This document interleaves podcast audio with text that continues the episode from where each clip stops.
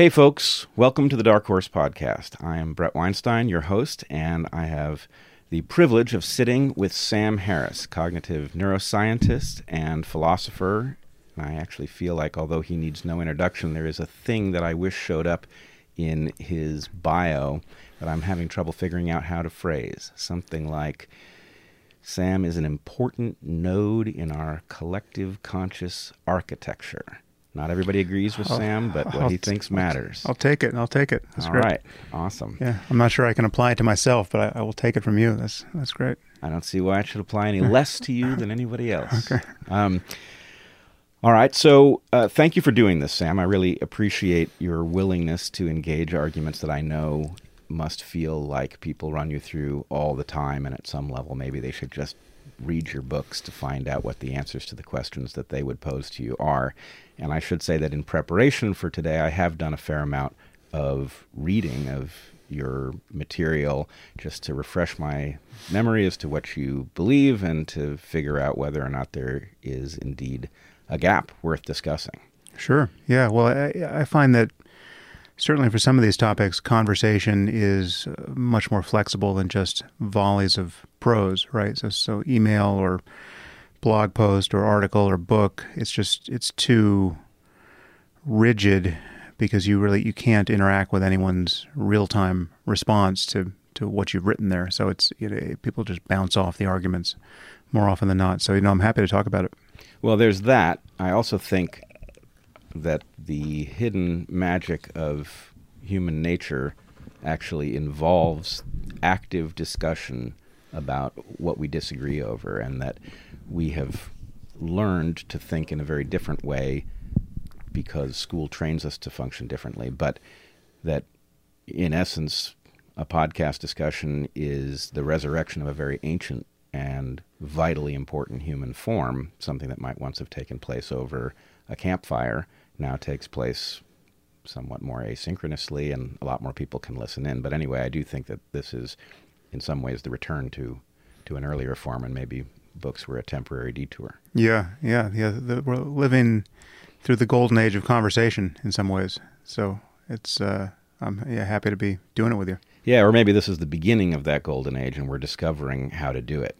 Yeah. One, one of the things that frustrates me about the moment that we live in is that we've settled on an almost arbitrary mode of deciding what conversations should happen and when they should happen, and that a little bit of thinking about how formally this should all go down might increase the extent to which we we reach new objectives or even things that we didn't know to pursue. Hmm. So uh, let me say, in reading, I, I in preparation for this, I read uh, Free Will. I read your book Lying. I read a good chunk of The Moral Landscape, and I read your wife's book on consciousness. Oh, nice.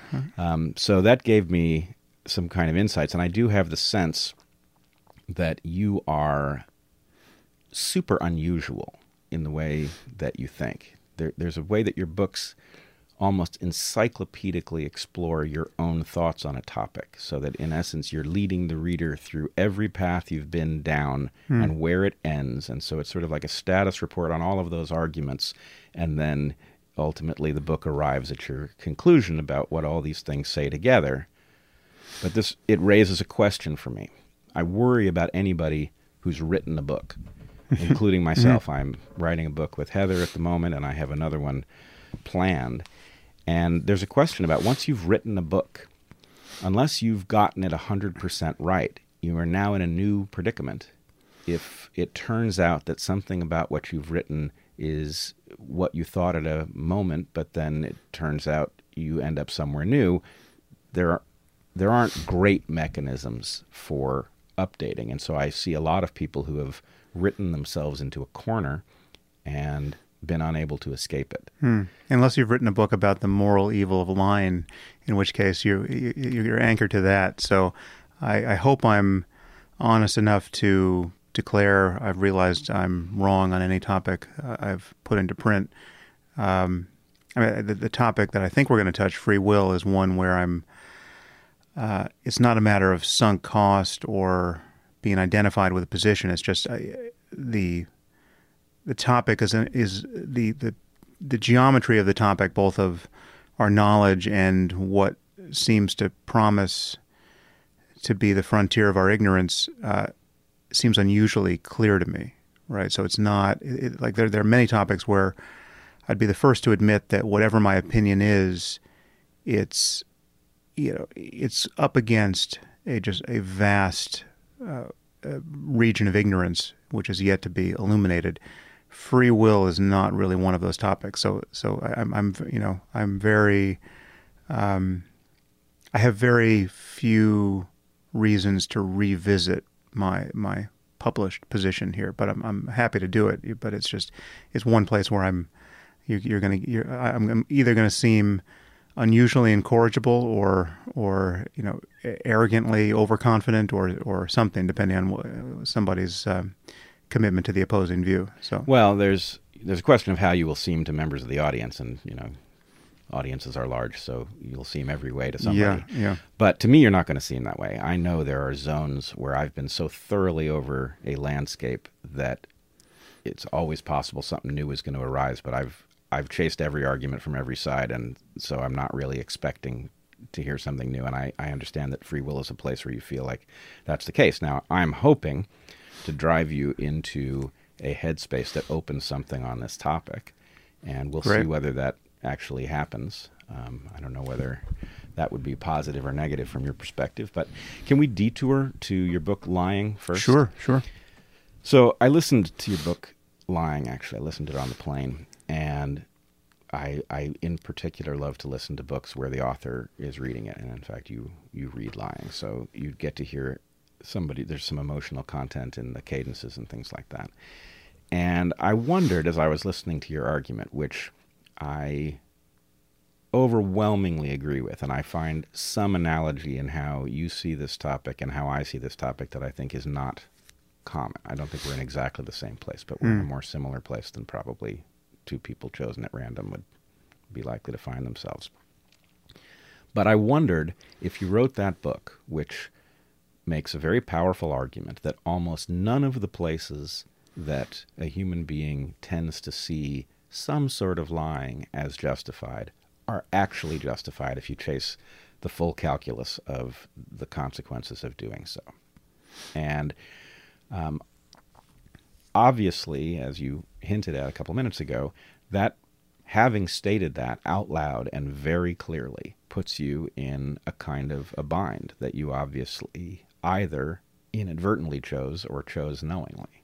Hmm. And I was wondering, was there any part of you when you wrote that book that was seeking to tie your own hands? No, well, let's just spell out what bind you think that is. I imagine it's that you think because I've been so public in my admonishment around honesty that I I can never lie in any circumstance now because I have so many people watching to see whether I'm in, you know whether I'm likely to do that or inclined to shade the truth.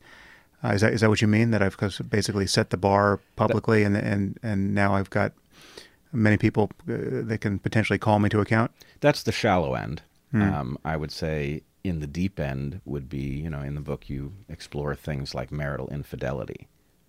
And Right. what you have effectively done in writing that book is increased the cost that would come to you if you engaged in marital infidelity and it came to light. The hmm. degree to which you would be viewed as hypocritical is beyond what most people would face, and that presumably Yeah. decreases the likelihood of it.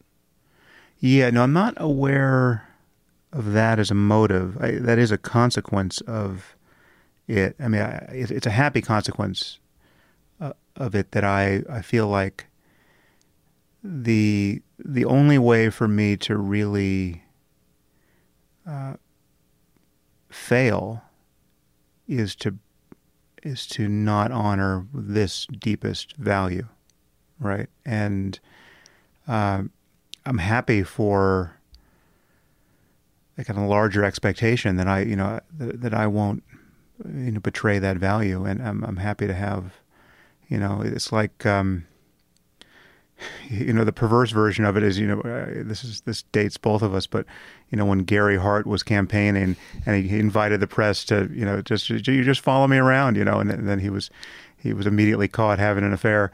Um, I think if you're someone who really wants to uh, adhere to a a path which at least on this point seems fairly straight uh, and and clearly lit um, I, I, love the fact that, that people expect me to be honest, and, and that I that I've advertised that as widely as I as I can, and uh, that I would be more hypocritical than most to be dishonest.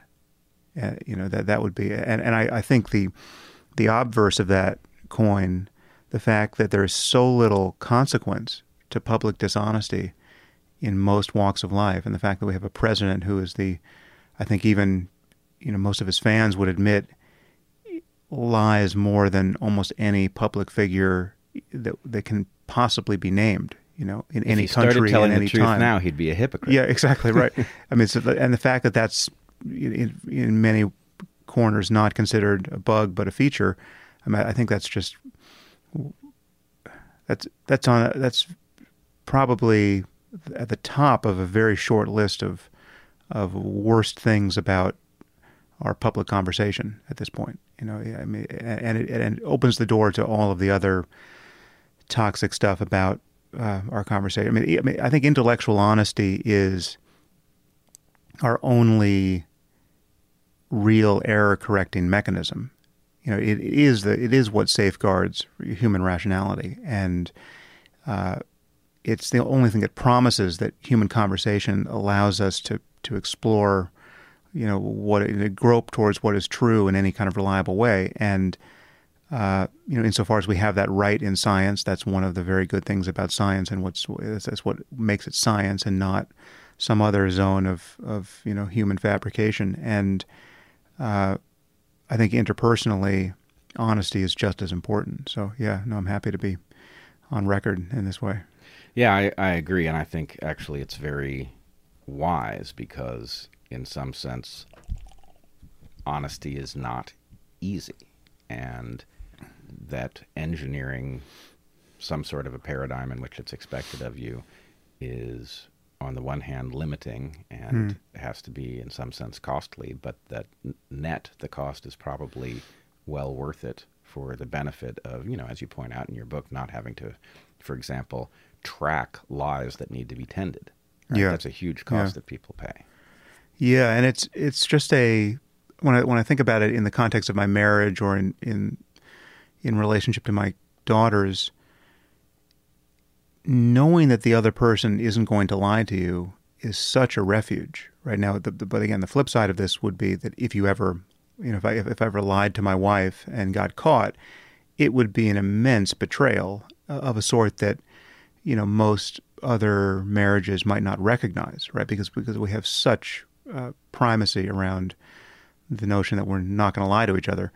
Um, but having you know put all our chips on that, it's it really is. Uh, uh, it really makes the relationship a kind of refuge that uh, I really can't imagine the alternative to.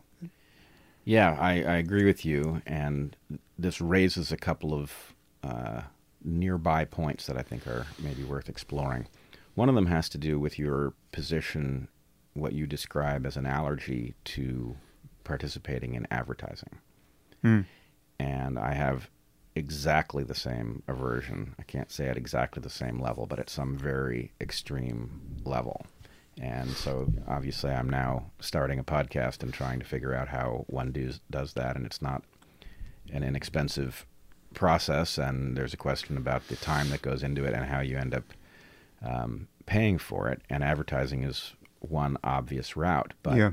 I, I can't help but think that there is some hazard to one's credibility. That the very reason that an advertiser will pay to put some product in you know, to have you speak as if you care about that product. Mm-hmm. The very reason that they wish to borrow your voice is that your voice has a kind of credibility that is eroded when you are involved in selling items.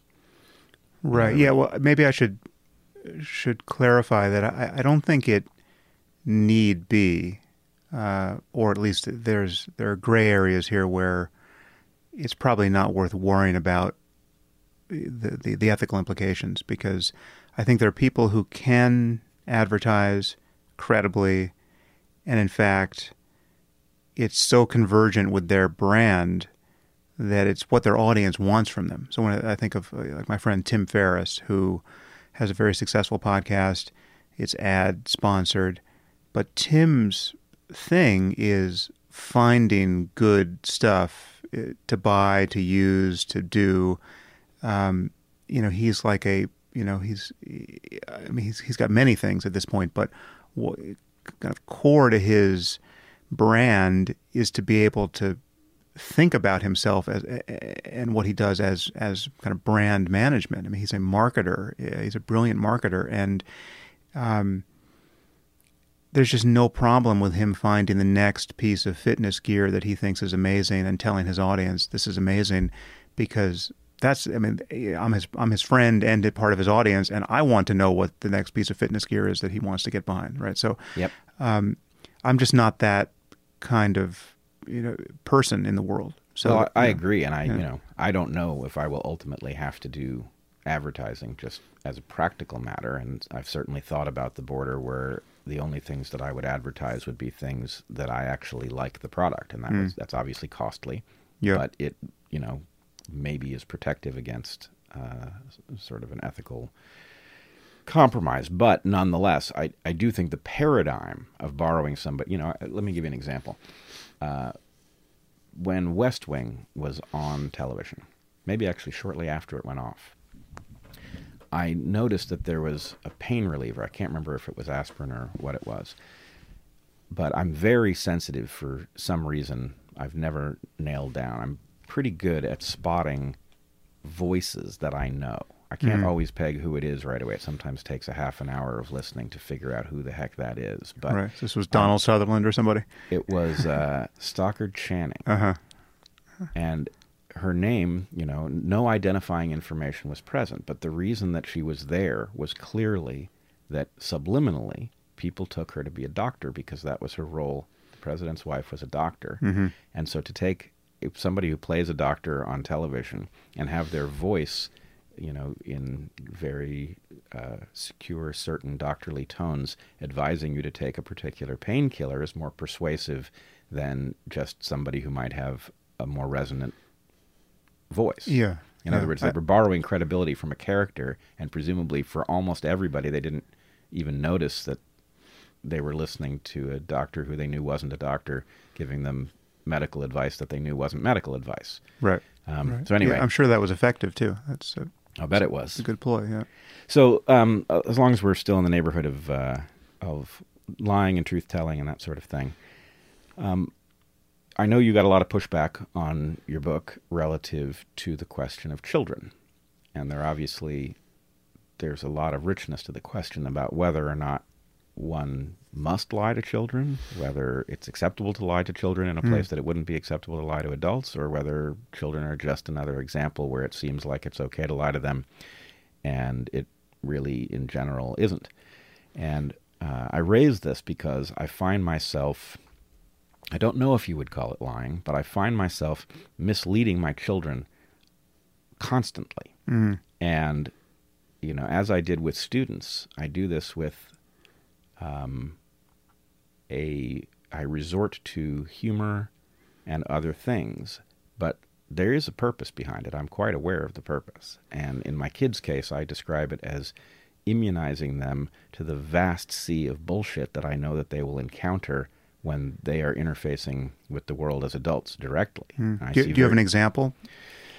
Wow, I don't have one offhand. I'm sure I could come up with a dozen, uh, given a f- couple minutes to think. But Mm. you know, what I will do is I will tell them fictions um, that they should be able to spot are fictions, but are dressed up as reality. And I will see, you know, if they don't catch on, I will mislead them to a greater and greater degree until they finally do catch on. Um, so anyway, I sort of have the sense that I'm training a detector in them. Now, this is not, it does not look like a parent training a child. It looks like us engaging in, you know, uh, fun, Mm-hmm. right? It's sort of the same way uh, in my household, wordplay was a constant. Um, you know, is wordplay uh, dishonest because uh, it involves, you know, puns that, you know, misuse words and things? I, I, surely it's not, and nobody would say it is. Hmm. It's good natured, and frankly, I think it is great training. But I know that I'm a uh, a coldly rational being would have to say that I am lying to my children when I mislead them. My ultimate purpose is not to mislead them; it's the opposite. But what do you think? Am I over a, a line there? Well, I, I think I would need an, a clear example of this, but uh, I mean, generally speaking, you know, th- there are there's flexibility here. Like, I mean, the, the intent is not to deceive. Uh, I mean, this. Okay, so let me just step back here. When you're talking about children, there's it's relevant that they're children, right? I mean, children are not full moral or rational agents, and we don't treat them as such, right? So you, there's a level of paternalism, quite literally, built into your conversation with your own kids, and that's appropriate. For for me, navigating that has never required that I lie to my daughters, but it does require that I uh, shape the truth in certain ways, which excludes you know just how you know scary and horrible human life can be. Right? There's no reason for my daughter, even my oldest daughter, to know exactly how bad the Islamic State is. Right? You just you know to get into details of sexual slavery and decapitation and all the rest. Right?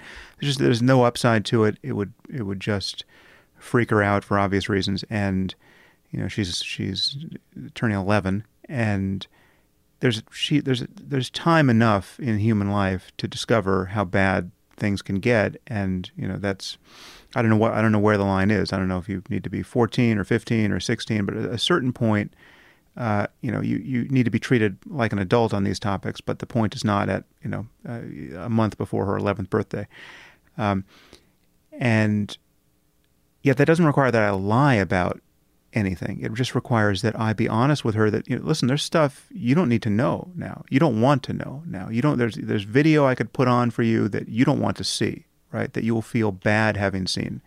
So she knows that, right? And that's a totally honest communication, um, and that suffices, right? So it's like so she knows she knows I'm not lying to her.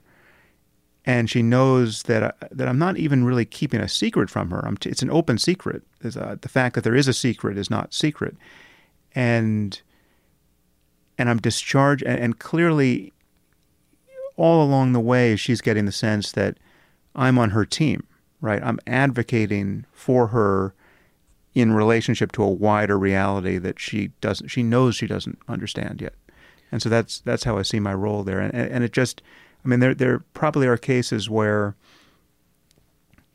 it's uh, it's more covert than that, where I'm not telling her that I'm not telling her something, right? So I'm just not telling her something. So if she has to take a medication that has a range of possible side effects that are you know low probability enough that I'm willing to give her the medication in the first place, I've already judged that she doesn't have to worry about you know seizures and death when I give her this medication. Uh, so I'm not going to tell her that that's on the you know on the menu for for you know some small number of you know a, you know in, in any population, um, because it would just serve to freak her out for you know to no good end. Uh, and I'm not going uh, and but and yet to fully unpack that those background facts for her. And this is you know every drug has a, a, you know potential side effects which I'm not going to tell you about would introduce a kind of a level of nocebo response that you know I don't want to introduce into the system. So I'm just not going to talk about it. But that's that, that's not lying. That's just that's just not giving information that wouldn't be useful. So I guess the question then you said um, that your your mode of editing and adjusting what you tell your daughter is it suffices was your your term. What if it doesn't? Now your daughter is young. How old is she? Uh, soon to be 11. Yeah, soon to be 11. Not that young. Yeah. Um, so, in our household, Heather and I have a sort of core principle of parenting, which has some very uncomfortable implications. But the principle is the job of a parent is to um, model the world that the child will uh, mature into in such a way that they are well built to deal with it when they get there. And uh, you are as well versed as anybody in the defects of the world that our children are going to mature into. And so, if you knew that you were creating a vulnerability for your daughter because you were insulating her from one of the great tragedies of modernity, which is the um, the degree to which communication is saturated in fiction, mm. uh, malevolent fiction. Um, would you would you alter your stance? Well, I'm sure that's true on a hundred fronts, but paradoxically, I don't. So I mean, so to let's think how to describe this. Well, I mean, so there are any number of misfortunes that could befall my daughters, which, in the final analysis, would have served, or at least would seem to have served, to give them grit, resilience. You know, what doesn't kill you makes you stronger on some level. I mean, we just we know this from our own experience. You know, we all we're all trailing experiences where we wouldn't want to do that again. We wouldn't wish it upon somebody, but it actually made us a better person, right? And yet, knowing that doesn't make me want to engineer a series of catastrophes for my daughters, thinking that it's going to build character. Now, I think there are types of training that are effect that are, that effectively connect those dots that are you know, totally good to engage. I mean, something like Brazilian Jiu-Jitsu or meditation retreats, or I mean, things that are stressful, but they're stressful in a context where you're, you're the whole point is you're, you're learning the skills to to adapt to these stresses, and, and it's it's all, it's not haphazard. It's not just let's see what happens to you when we throw you off this train. It's there, there's a there's a curriculum here, and there's a path that, that many people have walked before you, and um, we know something about what it's like to adapt to these stresses. So you know, as my girls get older, uh, I'll be looking for opportunities to to do something like that, but yeah, I, there's no question that they're sheltered in ways which which are an expression of you know my my and Annaka's uh, good intentions for them, but there's the shadow side of these good intentions, which is yeah, these are you know eh, virtually everyone living. Uh, in these contexts, uh, is becoming some version of a hothouse flower that would have not performed well you know, in some something more like the state of nature, uh, or in some conditions yet to come, right? That that perhaps are foreseeable. So, um, yeah, it's something I worry about as a parent. I mean, these are these are very uh, privileged childhoods that you know. I mean, just the privilege of having a happy family, you know, have, having two parents who love each other, who communicate it, who are honest, who are doing their best to uh, give you the whatever they can imagine to be the best childhood that they can give you. Like, there are very few people in human history who have been in precisely that circumstance. But the flip side of that is that to have been deprived of that circumstance in one way or another is what many people can point to as the thing that built the character and, and grit and resilience for themselves. So um, I, I, don't know how to square that circle. Yeah, I saw somebody. Uh can't remember where I encountered it. It may not have been on Twitter, but somebody tweeted at one point um, that they were hoping that their children would have just enough trauma to make them funny. Right. yeah. yeah. Which, there's some truth in that, I, I think. Yeah. Um, yeah. Well, it's an interesting puzzle, and I do. I, I like the idea. You know, your point about jujitsu being a stand-in for something, and because it's ancient, the stand-in is likely to be um, pretty well thought out from the perspective of bootstrapping some developmental pathways that otherwise might get missed. On the other hand, there's a question about how good a match it is for a world as different as ours is from the ancestral world. Right. All right. So maybe it's time to, to move on to free will, which is uh, the reason I cajoled you into having this sure. conversation uh, with me. Um, so uh, I'm not quite sure how to start with you because I have the sense that somebody like you who's taken a position on a topic like free will has a a taxonomy in your mind of what the alternative positions are. And I don't know for sure whether my position is on the map or not, but uh, I do think it takes some uh, some doing to get to a place where you can see a topic that you know as well as this one from a new place, which I'd love to try. Sure. So uh, let's start this way. Have you ever been to New York? Yes, yes. You have. Many times, yeah. No, I don't think you have. I've always wanted to go, I should say, but Uh-huh. I've never gone because of Zeno's paradox, which has prevented me from going and clearly has prevented you equally from going. Right. But how did I get halfway to New York then? Well, that's the question. Um, how did you get halfway to New York, and how did you get halfway there? Anyway, the the reason I raised Zeno's paradox here and your failure to get to New York um, has to do with the fact that I don't think there's a flaw in the argument of Zeno's paradox. But there is. What is it? Well, it's it's a it's a kind of semantic game. We, we know there's a mathematical flaw because you can sum an, in, an, an infinite series, right? So you can get to you can land, um, and it took mathematicians, uh, I think, some centuries to spell out what was wrong mathematically with the paradox. But it's just it's semantically it's a false framing of the problem you know, it's just the idea that you can't get all the way there is um, stated as kind of a term of the of the the framing, and then if you accept that term, well, then you just keep cutting things in half, and you you know, lo and behold, you never arrive. But uh, you know, when an arrow leaves a bow, it doesn't go just halfway and then halfway again and halfway again. It goes as far as it goes, and sometimes that's all the way to the target. Um, and it's, uh, I mean, there there are other. I'm trying to think of another example. Uh,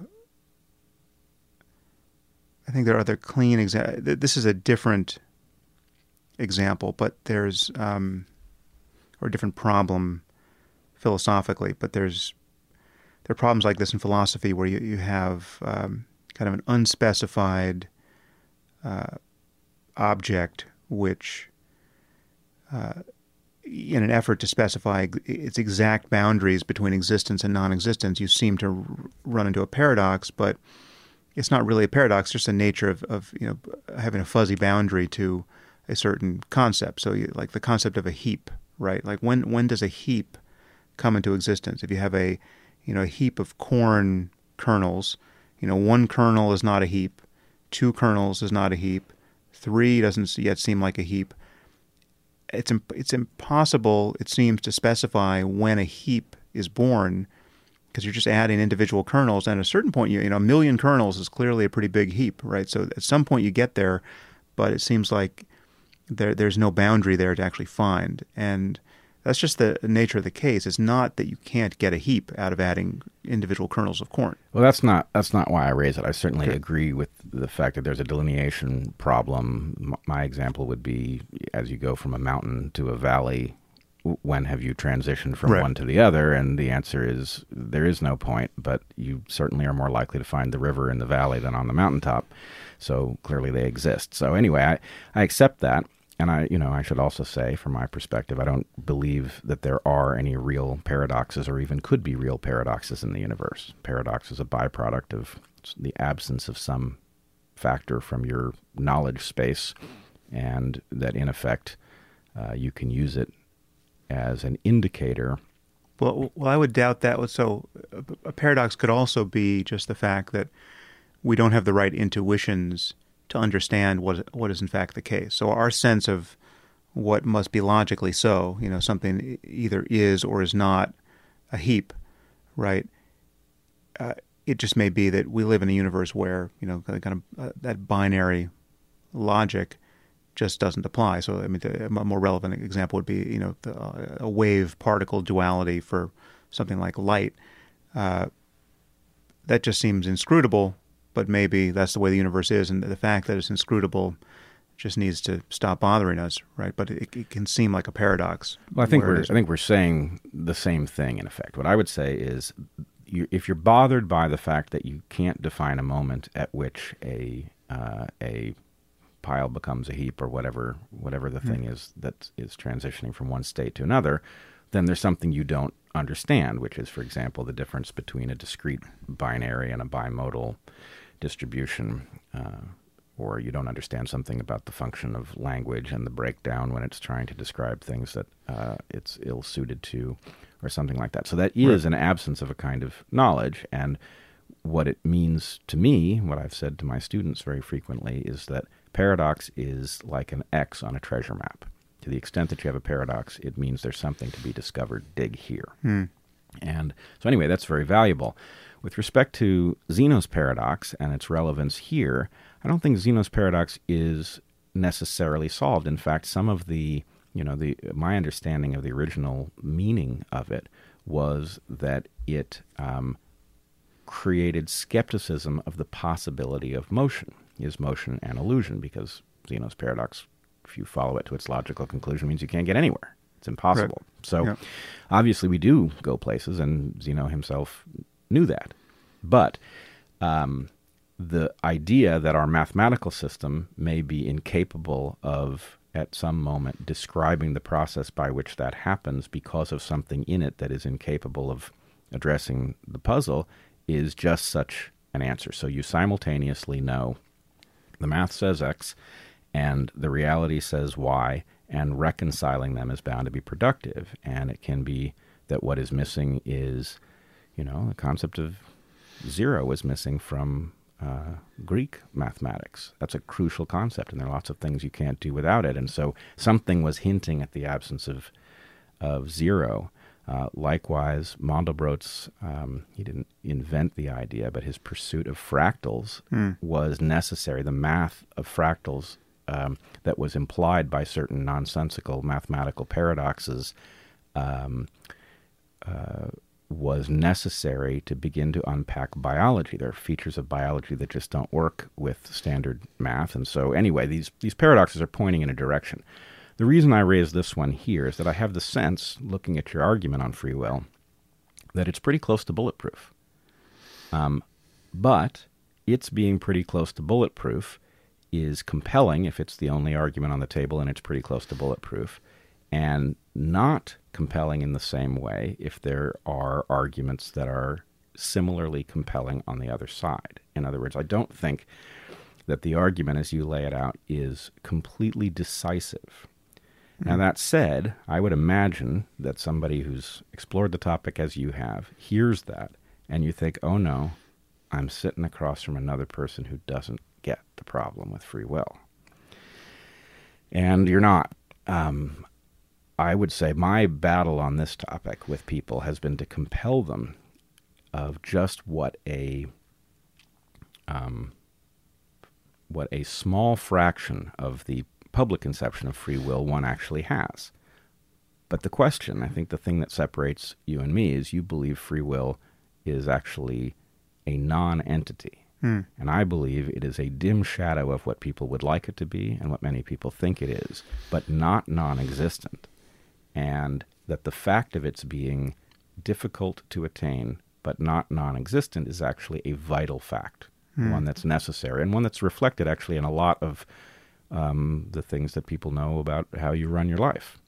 Right. Well, so let me make a few distinctions, which I think will be useful because it's easy to lose sight of what the, the actual territory here is. So, to say that free will is an illusion or is nonsensical or that we don't have it is not to say that there's no such thing as freedom or autonomy or a difference between being coerced in one circumstance or, or free to do what you want in another. I mean, those those we have to pr- preserve those obvious differences in human life and our preferences there, and uh, I share those preferences. You know, to not be in a uh, prison camp in North Korea is a good thing and what's bad about being forced to be there is are all the obvious bad things about being deprived of, of freedom uh, and uh, to have no governance over your your day-to-day existence So, um, the problem with free will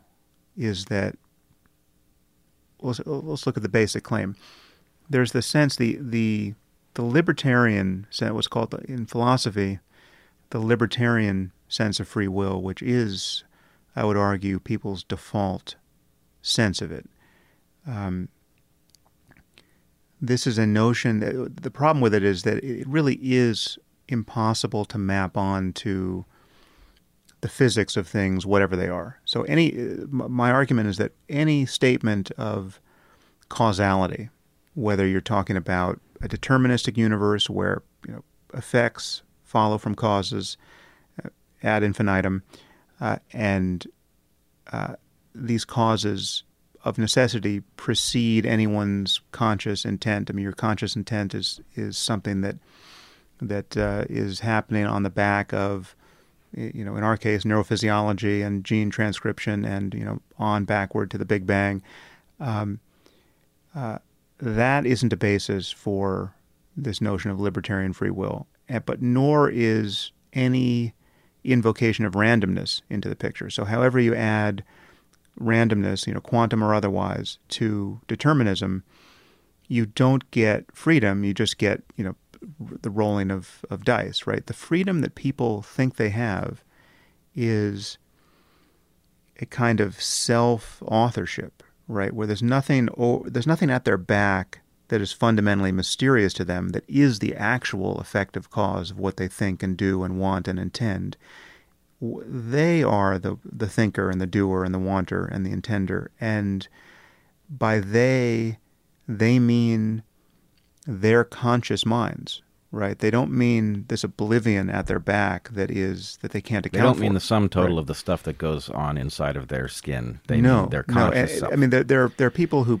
pivot to that argument that it's, it's the whole person it's, Right. it's my unconscious mind in addition to my conscious mind but no, the reason why free will seems like a durable problem for philosophy is that there's something that people feel they experience directly. They feel conscious intent as being the proximate cause of their, what what they voluntarily do, and they feel that they are the the, the true The upstream cause. Mm-hmm. And um, one feature of that feeling, or one thing that it suggests, is the sense that if you could re- rewind the movie of a person's life, right, to a few seconds ago, or a few minutes ago, or you know, days or weeks or years, at any one of those choice points, they could have done otherwise, right? That it, that it's meaningful to say to someone, you should have done, you did X, but you should have done Y, right? And that given another opportunity, with the universe being in precisely the state that it was, they could have done Y, right? That they're not merely robots or, or you know, some form of uh, some concatenation of causes. Uh, you know, they're just not a, they're not a string of neurophysiological dominoes that have been falling their whole life long. They are agents that really could have done otherwise, and there's no account of causality that makes that seem anything other than illusory. I mean, again, you have to add the caveat around randomness because, yes, randomness introduces the prospect that they could have done otherwise, but it's for reasons that they can't own, right? If I told you you could have you could have married a different person, that, that really was within the bounds of of you know the, the the causal properties of reality for to happen, but it could have only happened if you know we were if there was had been some someone rolling dice differently in your brain, right? If there had been a a different you know degradation of a of a radioisotope or something, um, which would have uh, led you to do something differently, and that that's not the free will anyone thinks they have. so let's let's take a couple things just off the table so we don't end up tripping over. Okay. One, um, I don't think we can rule out at a formal level a totally deterministic universe, but I think at a practical level we can. I think it is actually completely inconsistent with any belief in Darwinism that what you have is a universe in which there was no opportunity for anything else to ever happen for its entirety from moment one, then Darwinism is an illusion and uh, nothing, in fact, makes any sense, including this conversation. Um, it's all some sort of odd theater, and maybe the thing that makes least sense of all is consciousness. That there should be an awareness taking place inside of a totally scripted Hmm. entity makes no sense. So anyway, let's put it this way: Well, let, us bracket that because I mean that that I think is, uh, I think it's interesting to consider whether our notion of possibility is just a fantasy. Right. Right, And so- as I said, you can't rule it out completely. It Right. could be that the whole thing, I mean, you know, frankly, it could be that we exist inside a deterministic computer in which somebody had a purpose in getting us to have this conversation and feel some way within it. And, you know, all sorts of things have to be left formally on the map. But I think at a practical level, A, there's no percentage in it. If this really is a totally deterministic universe, then it's hard to even know how to complete that sentence. The level of pointlessness of anything other than simply doing what you deterministically have no choice but to do is what it is, and so let's you know. But but eh, even in even in that case, there still is a there's a consequence to not knowing what's going to happen, and there is the reality that a parent choice still plays a role in deciding what in fact happens. Is A that you, you purely mechanistic one. yeah, but you you can't just wait to see what happens because that is itself a choice which begets certain consequences and closes the door to other I consequences. have to say, inside of a completely deterministic universe, I don't even know what you're talking about. What do you mean consequence? It's it's it's well, well, but that's a, it's so fully automatic. Well, yes, but it, but it's in, in, on some level we're at, at Zeno by another route because Yes. in a fully it's just a single object. Right. There, there, there are no such there's no such thing as events. There's no such thing as causality. It's just a block universe on, on some level. Right. The And- future exists as much as the past. So actually, let's let's go back to Zeno because I don't think we got the value out of it. Okay. Um, in in just setting the stage here for the discussion that I hope we'll have, um, the thing about Zeno's paradox is that actually Zeno's Zeno style logic is recovered by some models that are taken seriously in physics. In other words, a many worlds interpretation, for example, that posits essentially an indefinitely large number of universes that account for all of the possible trajectories. So, you know, to the extent that, you know, I drop an item and it hits one fiber of the carpet versus another fiber of the carpet, you get two universes spawned um, in order to account for everything that is downstream of that. That's, in some sense, an obvious nonsense explanation. Is it standing in for something that we can't phrase, maybe because limits of human cognition or language make it impossible to phrase? And so, you know, the paradoxes of quantum mechanics, for example, it's possible that there's some way we could construct um, let's say it's a language barrier. There's some way we could construct language that those things wouldn't sound so outlandish, but we don't have it, and so we're constantly offering them and then stuck with the disbelief that comes along. So, anyway, my, my point would be you know you've been to New York, and you know that there is a formal problem given a particular way of phrasing the process of getting to New York that you couldn't have been there. And what you're left with is the argument has a strength, and the empirical fact that the argument does not appear, apparently prevent you from getting places also carries a weight. In fact, it carries the dominant weight. And um, those two things live together. Right. Except uh, I think the the experiential the the, the, the experience that functions in this analogy uh, as knowing that you've been to New York is I mean if there's a novel part to my argument against free will it's this one which is uh, I'm claiming that no one actually has the experience of free will. You think you do. Right. Right. Oh, and I so I just to take the straw man off the table, and I know you Right. wouldn't intentionally straw man, but I do not believe um, that free will exists as people imagine it. That there is an illusion of free will that is very powerful, and to which I think your argument is primarily addressed. And the problem is that um, this obscures a different question, which is there is there something that would justify a, the belief in something that would rightly take the label of free will that is hidden by a straw man version of free will that we don't even need to worry about because you and I both know it doesn't exist.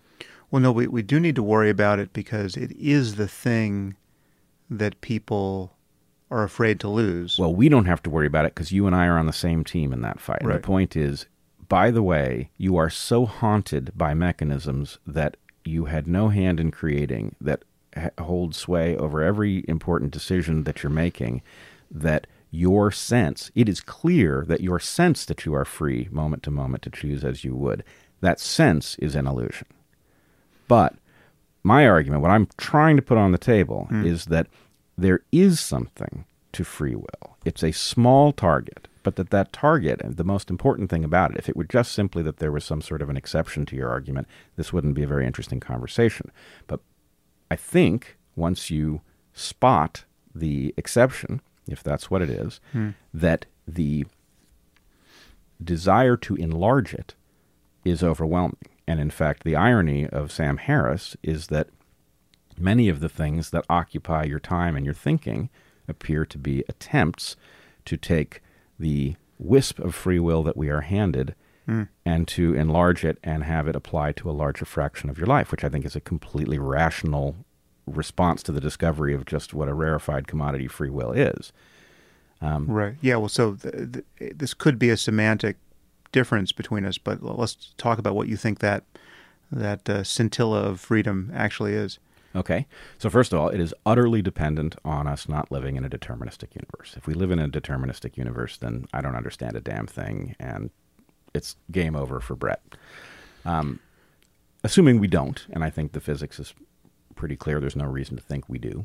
There's quantum uncertainty, and the fact that there is quantum uncertainty means that uncertainty can exist at higher levels through various mechanisms. Well, or we live in a universe where, I mean, if you take the many worlds picture seriously, which again is hard to do, but you know, many physicists do at this point, um, we live in a world where everything that can happen does in fact happen somewhere, right? And you don't know which one of these worlds you're in, right? So it's it's a new kind of determinism in a way, which is eh, like you know every every gradation of possible difference in in the, in this probability space, which is this conversation between us, is spawning yet another universe in which uh, precisely that thing is happening. You know, as as deterministically as one billiard ball hitting another, but the uncertainty is we don't know which one. We don't know whether we're in the universe where we both start speaking Mandarin right now for reasons we can't understand, or we're in the universe. I'm pretty sure we're in the universe where we're going to stay stick with English, but uh, whatever surprises are here are still can still be under, understood determin- deterministically in that picture. Well, I've I've never uh, regretted not speaking Mandarin more Yeah. than I do Yeah, right now. But um, so here's the thing: I, don't- I I resent the many worlds interpretation. I'm actually not convinced that it's exactly wrong, but I am convinced that at best it is a very stupidly explained way of phrasing something that nobody can seem to phrase so that it is not insane. And well, so, it is the it is the I think on its face the hardest thing to believe that still is seemingly believed or at least uh, paid lip service by uh, a a it might even be a majority now of, of physicists. I mean, it was the last poll I heard. It was something like thirty five percent, but it's it's it's it's getting there, and it's it is the the strangest picture of reality that you could you could imagine. I, yeah, I think you're being too nice. Yeah. It's stupid. The idea that universes are spawned to deal with the difference between the thing I dropped hitting one carpet fiber and the next. I, sorry, that's not how nature works. It's a it's a different uh, view of parsimony than than I have intuitively. But It's a total rejection of parsimony. It is the most. It is the opposite of parsimony. well, they th- I, actually I, I put this to I think it was Max Tegmark in, in a podcast I did with him. I think it was Max, um, and it was just a di- just a different view of parsimony. It was not you know it was kind of privileging the the mathematical parsimony over the uh, the bricks and mortar parsimony. I think that that uh, I mean it, it, it did the many worlds It's was not well said. was not the result of adding lots of assumptions or you know epicycles or something that was j- jiggering a theory.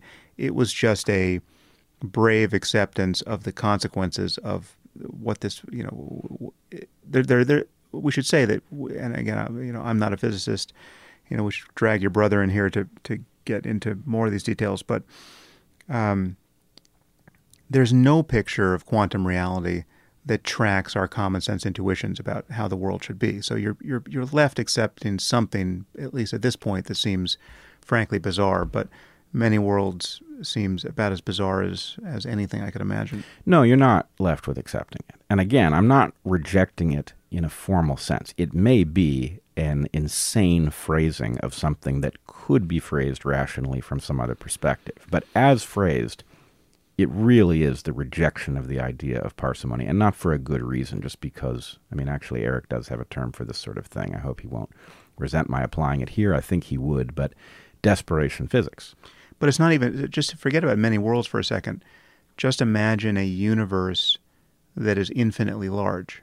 Right? Now, one of the, the probabilistic consequences of that scenario is that if you just go far enough in any direction, again, you run into the same problem. Anything that can happen will happen an infinite number of times, right? Yep. I mean, that's how big infinity is. So th- there are an infinite number of identical copies of us having infinitely similar and, and slightly different conversations than this an infinite number of times simply if you make the universe big enough. I mean, that, just, that just falls out of probability theory. Right. But here's this is my point about fractals, actually and you know I, am speaking a little bit out of my depth here, but my mm. understanding is that there's a problem with coastlines, which is that they get infinitely long the closer you measure.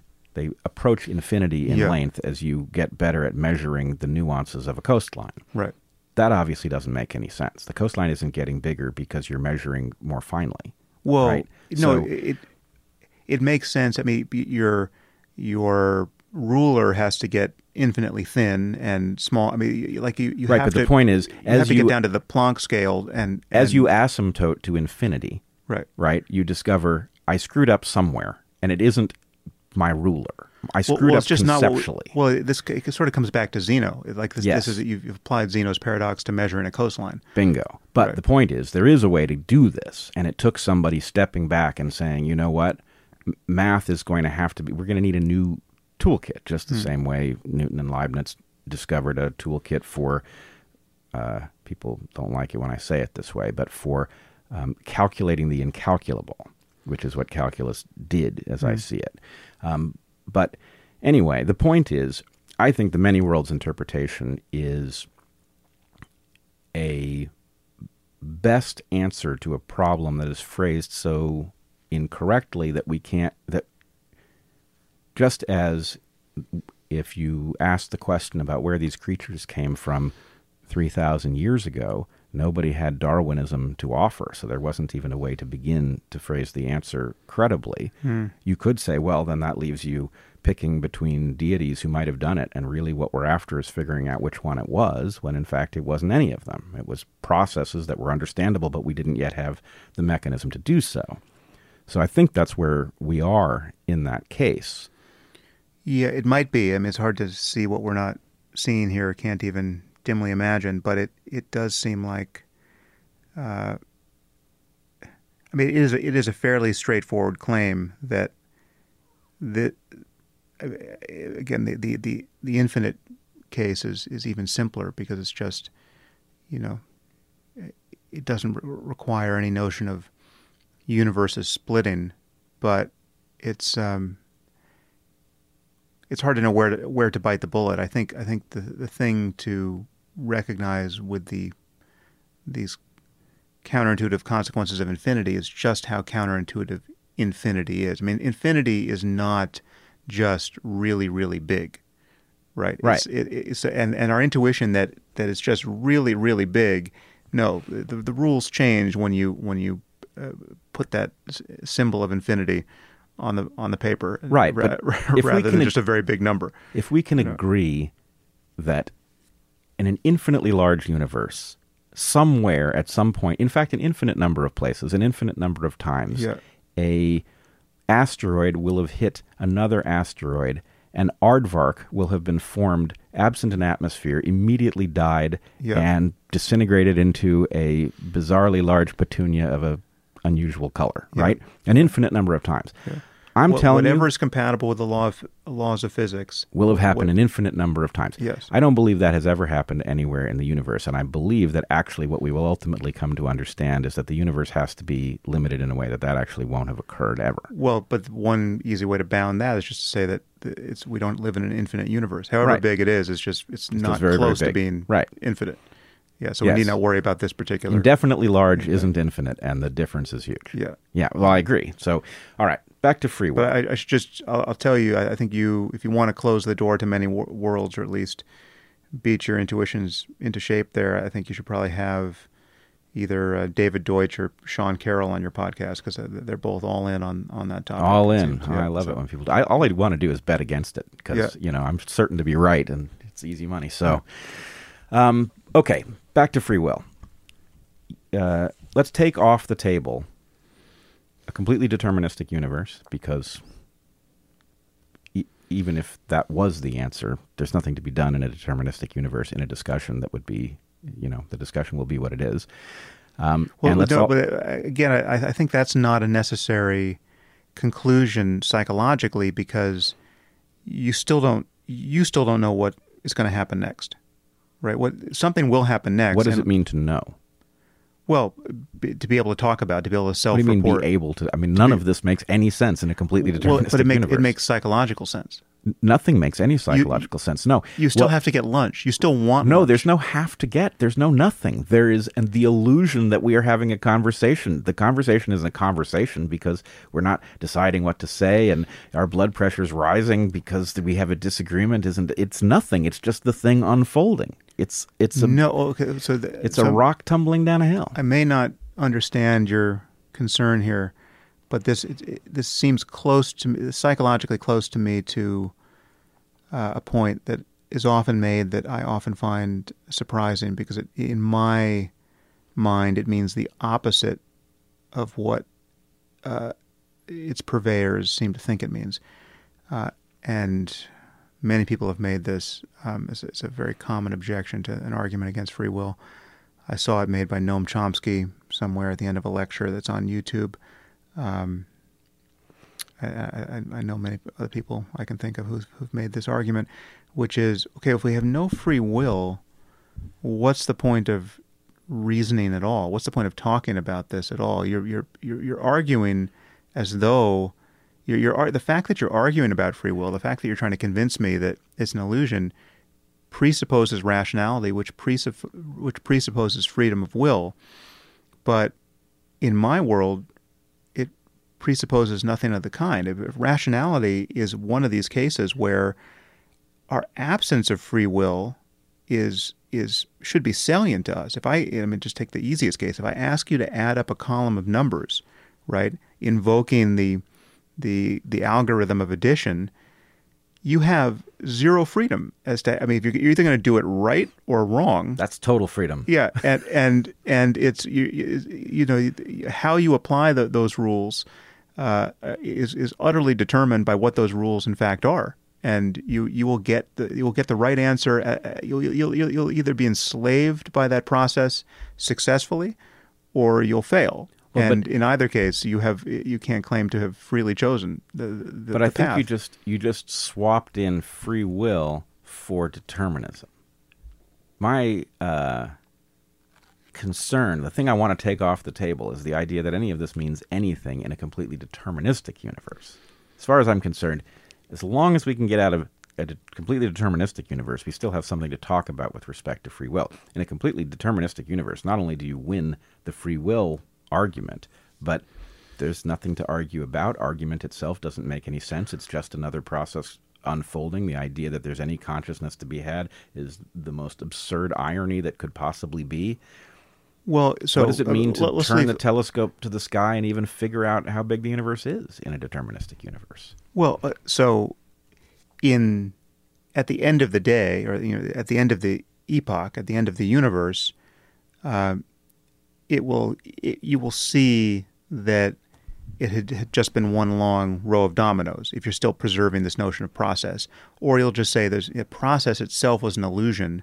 There's just it's like this is a novel that's already been written, and we're on page 17 now, but page 175 exists just as surely as this page does, and you know there's no there is no process. Uh, there's no there's no development. Um, There's just And- a and the ca- mechanism unfolding. Right. And but there's no there's no unfolding in the end. There's just like there, there's there's there are no events. No, it's it's unfolding in the sense that a Rube Goldberg machine ultimately, uh, you know, puts the toast in the toaster or whatever it does. Right. Well, so if if you're if you're going to stay with the process, if, you, if you're going to go along for the ride, you know, ride through the the, the Rube Goldberg machine, If, if you're going to be the ball that's being you know knocked around in the machine, as opposed to standing outside the machine and viewing it as a totality, right? Um, then psychologically, the next moment is still uncertain for you, right? So you're like you have you have a range of options. You have an apparent range of options. It which- feels like you have a range. The question is, why does it feel anything?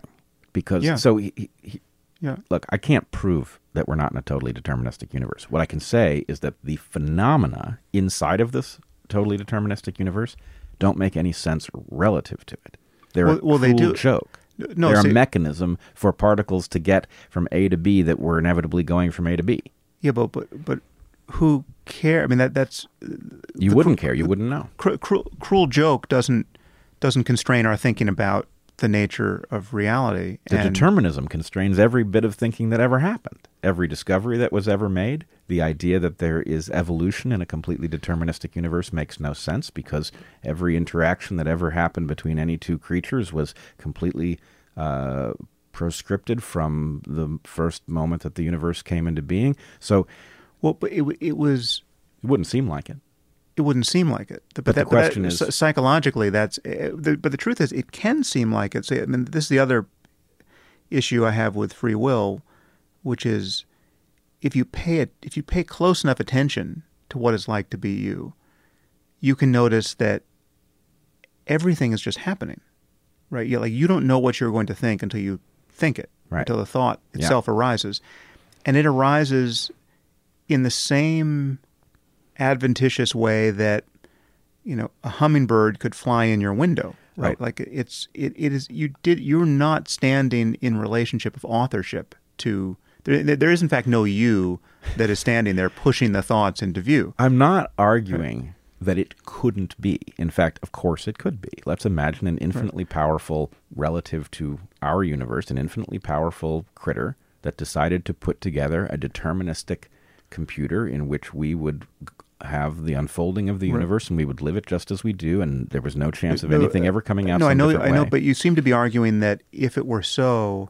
then w- one either we couldn't have the exact experience we're having now or if we did it would be a cruel joke and, and, and that would and the fact that it would be a cruel joke would require something different of us in the next moment there's not there's no choice for anything different in the next moment. All, I- all I'm saying is that first of all, I'm a dyed in the wool Darwinist. Hmm. I believe Darwinism works because there are multiple outcomes and better outcomes propagate. In a completely deterministic universe, you might see the same thing unfolding, but there would be no meaning to any of it. And Well, meaning again, meaning is a. I, I think meaning is another one of these fishy concepts that's that can be can be applied appropriately in within certain frames, but it's not it's not an ultimate concept. It's not a concept that can be applied everywhere without creating howlers or or Well, that's the thing. you know, is fictions. If, if this is, I mean, look, I'm surprised that we're stuck on completely deterministic Yeah. universe as a possibility. Well, Um, I just but- I just don't see as I, if it's po- if it's the case. Uh, so so so that we're not talking past each other. Let's let's just uh, revisit one point here. The it is usually felt. I mean, it, it I, think it will be keenly felt by almost everyone listening to us that the problem of free will endures because on the experiential side, we sort of know we have it. We feel it, right? Like our our, Yeah. our our experience is not compatible with it being an illusion, Yeah. right?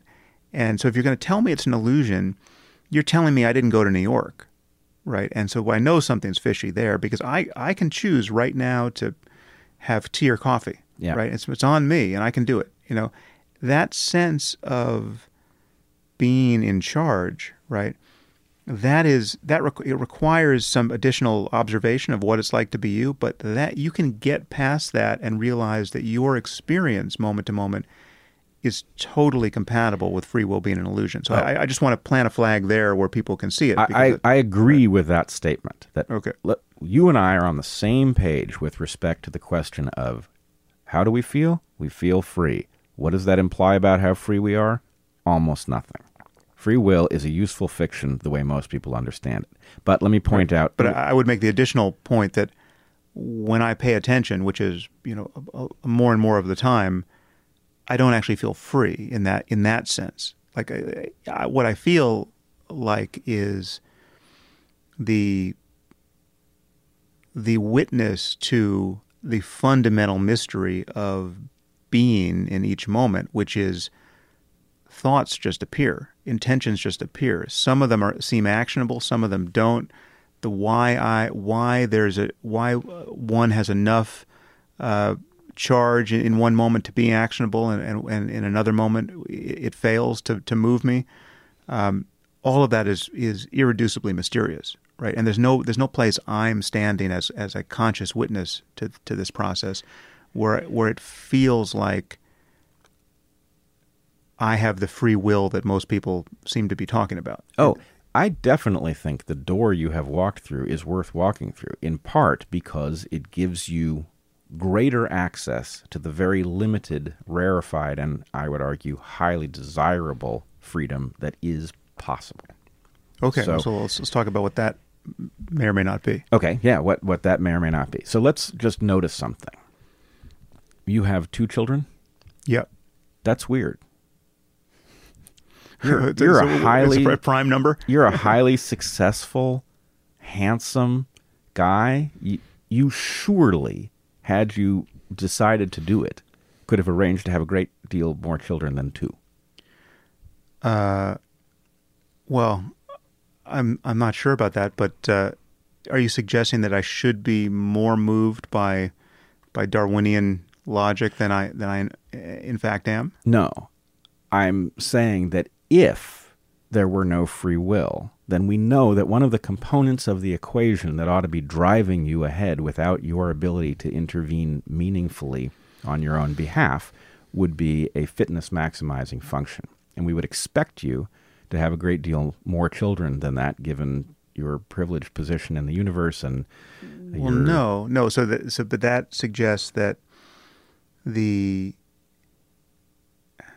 the determinism would cause us to be more slavishly devoted to uh, ancient, apish, genetically driven urges than we are, and that that's the kind of you know So all, all these other countervailing forces that, that that have civilized us are not yet just more determinism. Right. But so my point is if your argument were true as you stated it, which it may be, and alone on the floor of arguments relative to this puzzle, which I believe it isn't, hmm. if it were both of those things, then I believe one of the factors that robs you of free will would f- see fitness as a primary function. And that what in fact has happened is not that civilization has come to a wiser understanding of how many children to have. What's happened is an accident of history.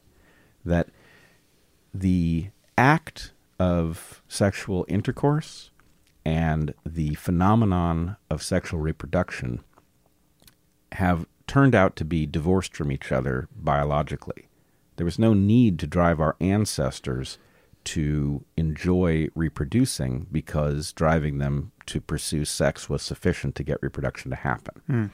The fact of those two things being dif- uh, different from each other leaves room for us to intervene technologically so that you can engage in family planning and decide not only how many children you want, but when you want to have them, Right. and you know all sorts of things. So the fact of family planning is, uh, in many instances at least, anti Darwinian.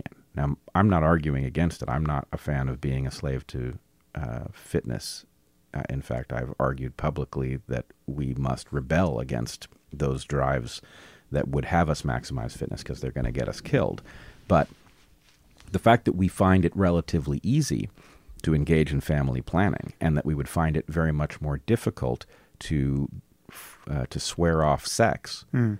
tells us something. You have two different levels of freedom with respect to those two choices. And the reason that you have two different levels is arbitrary, right? And not secured on the basis of any intention or or any free will of my own, right? Like I, I'm I'm a mere puppet of that difference. Well, I understand that your argument your argument is not wrecked by the observation that you have two different levels of freedom relative to reproductive behavior and reproduction itself. And, and, But- and also the the what you're calling a different level of freedom is by uh, with some other emphasis just seen as freedom to be pushed around by other forces. Yep. In this uh, case, cultural forces. Totally totally get your argument. But Right. let's let's try an experiment. As I was reading your book on free will, I imagined a person, actually quite a plausible person. I think people have a way of reading more agnostically than they might, but somebody who read your book not so agnostically and understood the depth and completeness of the argument that you were laying out might be thoroughly disturbed by the discovery of just how little freedom they had over their own lives. Mm. And it is not implausible that somebody who found themselves horrified by the discovery that free will was essentially non existent might seek to generate it. That they might attempt to live in such a way so that they would go from a state of having no freedom to at least having some. And what's more, it would not be, I think, incorrect to think, well, maybe it's too late for me, but maybe I can generate, I can bootstrap some freedom for people five generations down my lineage. And, you know, I can at least do them that favor. I mean, it's similar motivation as I might have to want to see the ecological problems of the world addressed so that future generations have a nice planet to live on and and enjoy.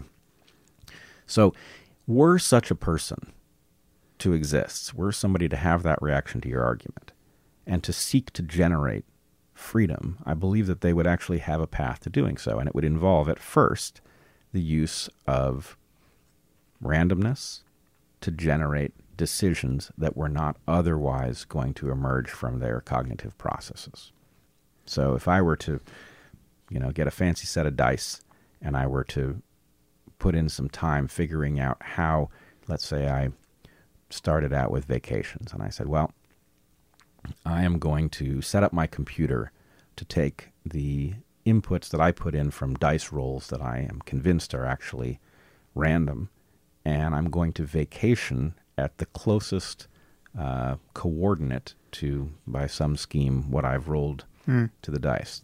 Right? I could specify some limits so that I wouldn't end up, you know, on a, a desolate atoll or something like that. But anyway, you could generate a series of experiences in life that were only the process of the one decision to embrace randomness as a chooser and then whatever consequences happened. You would have whatever discussions you had in the locations that had been chosen for you. You would uh, see whatever sunsets you saw, and that this would generate a mind that at some point would be very different from the mind that had been constrained by some plodding series of decisions that followed from each other and generated their own uh, their own follow-on phenomena. Yeah, but no more free. I'm not sure about that. I mean, it, it's it, it would be different, but it's just as hostage to proximate causes that were ungovernable. I mean, in, in this case, literally ungovernable. Like if you're rolling dice to decide what to do next, eat next, say next, you know, who to be in the world, like you know, choosing a career, choosing Yep. a mate, you you can you're you're being played upon by a process that doesn't, in that case, doesn't even feel like your own uh, your own agency, right? Yep. It, it, you're, Oh. you're you're you're giving your agency away to to quite literally giving it away to chance, Yep. and uh, I'll grant you, it's a very different life than the person would be tending to lead if they didn't do that. But it's it's not what it's not. It, it doesn't align with the freedom that, that anyone thinks they have or could reasonably want. Nor am I trying to resurrect the conventional notion of free will. Okay. But what I, what I am getting, I'm not arguing that as you're being bounced around the globe by the roll of dice, that you are free, right? You are enslaved to a different process. But what I am arguing is that if you do that long enough, what you do is you take the inputs that hold us captive and you drive their influence over yourself and your descendants towards zero. You don't get to 0 but you drive, let's say, the the fact that you know you're born in, in Los Angeles, you go to a certain school, certain ideas are resonant during the period of time. All of these things are causes that then result in you having certain values. Those values unfold in choices. Those choices manifest in phenomena in your life that you experience. And so you and I agree that this has something very, um, that this reduces the actual freedom that you are being carried along in a stream much more than you typically understand. If you generate phenomena by random, and that creates a series of experiences that are themselves only sequenced by the one choice that you've made to break free from uh, being captive, then eventually, my argument is you will have generated enough novelty. You're not, you haven't generated a escape from causality. That's what I hear you saying. Right. The causality is still there after you've done this for 20 years or you've done it for 20 generations. Yeah. Right? You will always have causality. And, and causality is always an intruder into consciousness, into the space of consciousness. It's it's always Yes. it It will never not you can't, You can't own it. You can't. You, you can't actually say that, that consciousness was the the cause of that next thing because that next thing simply appeared. I mean, this this is a separate conversation about why consciousness is is, is so inscrutable, and in, in evolutionary terms, you know, it's hard to say what it's doing, and and if it's if it's hard to say what it's doing, it's hard to say why it might have evolved in the first place. But um, yeah, so it it doesn't. It, it still leaves us with this this this mystery at the level of experience that we why we would ever assert some something like freedom of will in the first place. It, I'll grant you, it gives you a very different kind of life, but we sort of simulate that anyway just by being in dialogue with the world perpetually. I mean, you're meeting new people, you're reading new mm-hmm. books, you're you're you're you're tasting the tastes and seeing the sights of new cultures. You're stirring the pot. If you're if you're living at all actively and and cosmopolitan in a cosmopolitan way, you're you're you're rolling dice all the time. You're just not thinking about it that way. Well, so what I, th- know, I'm, by the way, I'm learning a lot about my own argument in dialogue with you, which is, uh, which is an example of what, yeah, what I just said. Essentially, is that you're di- you don't know what you're what you really think until you try it out and in the company of others, or you, you, write it down and people react to react to what you wrote. I mean, your your your process of thinking isn't done, uh, you know, until you've until you. It's hard to know when it's done, right? And then you you keep. Again, this is this is, everything is every collision is a kind of roll of the dice. Yes, every collision is a kind of roll of the dice. Um, and, you know, there was some part of me that uh, really wanted to have this conversation with you for exactly this reason, uh, is that I, I did know that it would uh, force my thinking forward in a way that wouldn't have happened otherwise. But I think my argument comes down to this. We have a misunderstanding about consciousness, and I, I'm not sure exactly. I have heard you argue that consciousness is an evolutionary paradox. I actually don't think it is, but I also um, I think I need to write what I believe the solution to that puzzle to be in a form where people can digest it and um, confront it. So I'm going to sidebar that for the moment. But let's just say I'm proceeding from a strong belief that consciousness is absolutely evolutionary and totally comprehensible in standard Darwinian terms. Um, that said, I believe that there is a border within us, a border I, I think you'll agree to, that a large fraction of our cognitive activity, even consequential cognitive activity that affects our behavior, is outside of consciousness, and some of it is so far outside of consciousness that no amount of training can access it. Yeah.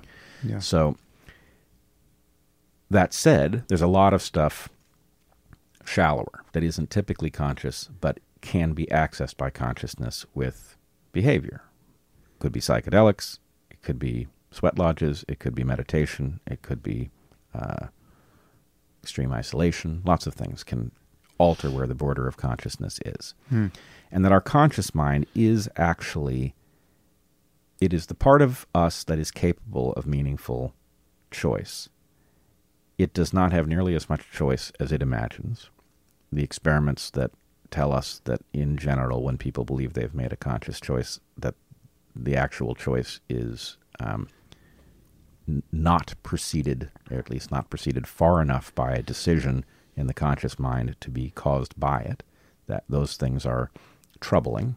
Um, but the I mean really the question is can the mind that thinks it's choosing be trained to um, increase its own capacity to alter our path and can it um, well maybe See- that's see, it. Yeah, see, I, I don't think the this is where meaning comes back in. I mean, when you- when you wonder how any of this could impact a life and spell the difference between a, a good life and a bad life, or a, a, a life worth living and a, and something less, and you know how how the the nature of reality, you know how how a deterministic picture of of the universe may cancel or seem to threaten some of what we think it makes life worth living, or you know creativity, even a, a concept worth entertaining. Um, I think it's all of it makes sense. All of these distinctions can run through in the context in, in the psychological circumstance of a of a, a deterministic or apparently deterministic universe because there's just there's there's a hierarchy of of of what we want and value in each moment right? And again we didn't we, we don't we don't pick this hierarchy. There there are moments where we seem to uh, struggle to change it or to adhere to deeper values when more superficial ones come online and seem to threaten them. Um, we we can become at war. We can we can fall into to conflict with ourselves and freedom. Free you know small f freedom can can seem to depend on our being able to resolve those conflicts in ways that we don't regret, right? So if you're, let me take a, a very easy case and common one. You're trying to eat um, more healthily. There's a range of foods you want to eat, but you you you don't want to eat them now because you're trying you're now on a diet, right? And yet you know that in a few short hours you're going to be tempted to eat one of these foods that is now off your diet, right? And so you're in opposition with yourself and this notion of freedom, right? What would it mean to be free in this circumstance? Well, freedom would be is that, what would it what would it mean to be not free at all? To be just a mere uh, automaton? You're, you're a slave to your passions in this regard. Well, then you say you're going to be on a diet that lasts exactly 14 minutes, and then you've got a, a spoonful of ice cream in your mouth, and you and you think, "Fuck, I just I screwed up again," right? I, you know, why can't I stay on my diet, right? You you part of you wants to be on a diet, and part of you wants to eat ice cream, and and the part that wants to to eat wins more or less every hour on the hour, and uh, yet the part we're talking to about the diet is the frustrated part, which says, I still want to be on a diet and I can't I can't manage it. For some reason, I'm not free. How how can I get more freedom in the system, right? So that I can actually adhere to to what is in fact a deeper value than just getting the next bite of ice cream when when the desire arises. Um, that dichotomy of and that hierarchy or apparent hierarchy of values, again, that picture can be completely deterministic, or you can roll as many dice as you want to try to jiggle it around, but there's still more and less satisfying ways to navigate all of that. So if somebody comes in and says, actually, what you need is a um, you know you need a you know a, a serotonin agonist that's going to give you a little more willpower here, and we need to get these foods out of your house in the first place. You just there's a basic principle of dieting that you know you haven't heard again through no free will of your own. You just didn't read the right books. Uh, I'm not quite sure which um, you know particles in the universe to credit with that failure, but you know you you didn't hear that the first principle is to just empty your pantry and shelves and fridge of all of these offending foods, and then you don't need the same kind of activation energy to to keep your your willpower intact because the, the foods aren't there, right?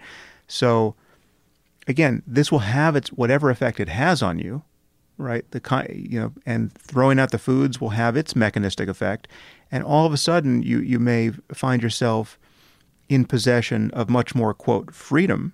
Right now, you don't. Now you you're not having a hot fudge sundae because you don't have the ice cream and you don't have the fudge, and you're you, you know you're free to, to to maintain your diet, right? Which again, you want to be on from you know what principle in you that you authored. No, you you got shamed into this, cajoled into this, convinced into this by culture, by you know seeing a, seeing the side of yourself in the mirror that, and, and not liking the, the the, the the outline.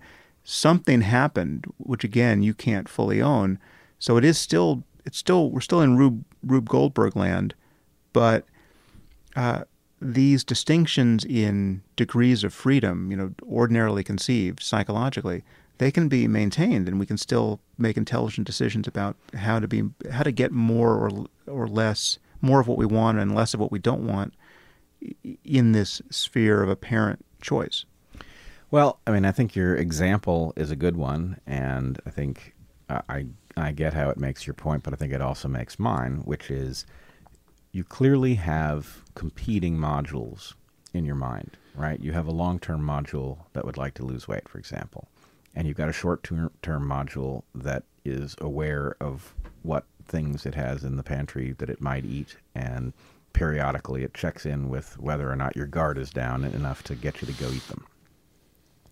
You can, as you point out, engineer a circumstance in which one of these modules is more dominant over the other mm. than it typically is. Um, that, you know, in a completely deterministic universe, that means exactly nothing. In something short of a completely deterministic universe. Well, no, it it does it, it doesn't mean nothing because if you're living in the part of the deterministic universe where you, on this occasion, successfully throw out all the popcorn and, and peanut brittle that you ate last time around, this in this part of the universe, in this period in human history, and uh, across your lifeline, if again we're still talking about process, you're going to get thinner through no free will of your own. See, I don't understand how we're tripping over the consequences of a completely deterministic universe. Well, you, you would agree that the universe is, if it's determined, it's being determined is still compatible with saying there are going to be fat people and thin people, and we, we can we can find out whether you're one of them. Well, I don't know what we're about to discover here. I have a feeling if we can figure out why we're disagreeing about this, there's something very important to be discovered. But I'm okay. I'm actually not compelled we can pull it off. Okay. Um, if we are in a completely de- deterministic universe, then none of the words you just used to describe that have any meaning whatsoever. This is well, all. Yeah, but it, it, the question is how far. I mean, we if we zoom out all the way, yes, then there's no there's no such thing as people. That's like, what I mean. Like if we're ju- if we're just going to talk about particles and yes. and fields of force, that's it. There are no people. There's nothing. There are as if people. Right. Okay, but at the level at which we can dignify the, the nouns and verbs that give us people and their their doings, uh, we can still talk. We can still think about that deterministically. We can't And- think about anything if it's all determined. Look, if we zoom all the way out and it's really full determinism from the moment the universe was created till the moment of heat death or whatever happens to it, then this is all the most ridiculous joke. And the I, I mean, the ver- no word has a meaning. There's nothing. There's just thing. It's like billiard balls wondering about the meaning of trajectory. It's it doesn't make any sense. But, but but randomness doesn't ease that burden. It does. It And I don't What- think we know completely how, but what we know is that there's more than one outcome possible, and therefore, I don't know how it is that when a cheetah chases a gazelle, that there can be two possible outcomes, but I know that all of Darwinism is stacked on the idea that two things could have happened and one of them did. So, two things could have happened and one of them did requires there to be randomness somewhere in the universe. And unfortunately, I do think we have to reach down all the way to quantum randomness to bootstrap something at the level of cheetahs and gazelles that is capable of explaining anything that we see, including what we experience. I I think, well, uh, this is admittedly something I haven't thought much about, but it seems to me intuitively that you can still get Darwinism out of just the mere frequencies of things happening as they happen. Well, you you could get so I, again. I have to leave it open as a formal possibility. You could get a universe in which pseudo Darwinistic processes unfolded completely automatically with no opportunity for anything else to ever have happened, and all of the creatures would be produced inevitably in the same way that a screensaver could produce a fish tank on a, a screen that had no two ways about it, right? That's all possible. But then I think we get into a philosophical question. Not that there would be any us to get into anything like philosophy, nor would there be any philosophy, but if we just sort of grant that uh, leeway, were we to be living in a universe in which every creature that ever existed or will ever exist was absolutely 100 pre, 100% predetermined from the first instant that plasma burst forth from whatever it was if we lived in that universe then you would have to say those things were created right? In some sense you would have to acknowledge that they had been planned because the process that creates them absent a plan requires there to be multiple ways that things can go and some things to be better at this game than others. well no, because it's just there need not be a plan. It's just there just needs to be causal efficacy that has no degrees of freedom, right? Like it doesn't have to be. th- th- There's no place to stand where it's thought out in advance. It's just this is here's an algorithm, right? So uh, here this is this is perhaps a better analogy. I, there's an algorithm for producing all of the you know, the rational numbers, say, right? I'm going to give you that algorithm. Or uh, the the uh, here's a better example: an algorithm for calculating pi, right? The decimal expansion of pi. The decimal expansion of pi is whatever it is, right? And we haven't planned it. We we, we don't have to have it in mind in advance to to run this algorithm, right? The algorithm is totally deterministic. We have zero degrees of freedom there's an literally infinite landscape over which this uh, algorithm is going to be run, and yet the five, six, seven, eight come right, you know, uh, foreordained, right? But there's no pl- you, we wouldn't say at the moment of the Big Bang where we began running this al- algorithm, every gazelle and amoeba had to be, you know, conceived in the mind's eye of whatever started the process. At the level of the individuals, it doesn't make any difference. But my point is, let's say that you and I had been standing outside the universe as it first came into being, right? Mm. Before there was atoms, right? We're just looking at the amorphous, hot whatever it is. And I said, you know, let me show you a crocodile. And I broke out a crocodile. And I said, these are going to happen by the hundreds of thousands, maybe the millions, right? at the moment that you have no order whatsoever, right? The idea of all the things that have to happen to get to a crocodile is it's a profound sequence. It's not in any way remotely like the sequence after the decimal place in pi, right? That sequence has, you know, I know I'm going to get in trouble mathematically if I say it has no order to it because obviously its order is implied by the relationship of the diameter to the circumference of a circle. But um, it is not a cumulative building process that becomes more and more fancy as you get farther from the decimal place. It just is. It's a sequence of numbers that's unique. Yeah, but on some level, Darwinism doesn't get, evolution doesn't get necessarily fancier as you get. I mean, it, it has, in, in the local case, apparently gotten fancier, but there's also been Oh, sim- there- there are you know cascades of simplicity. There you are know, yeah, instances right. where it goes in the other direction. Yeah. But in general, it started at no complexity or Yeah. trivial complexity Yeah. and reached amazing levels of complexity. So there's some sort of ability to generate complexity. And the only reason that works is because there's a cumulative process in it that has to do with competition. And my point really, and I, I don't know how I don't know how productive this is, but my point is not that we can prove that we're not in a deterministic universe, but that everything philosophical collapses downstream of that one uh, claim. Well, it it just depends on what part, what what the framework is in which you are talking about anything, because it's not in a deterministic universe.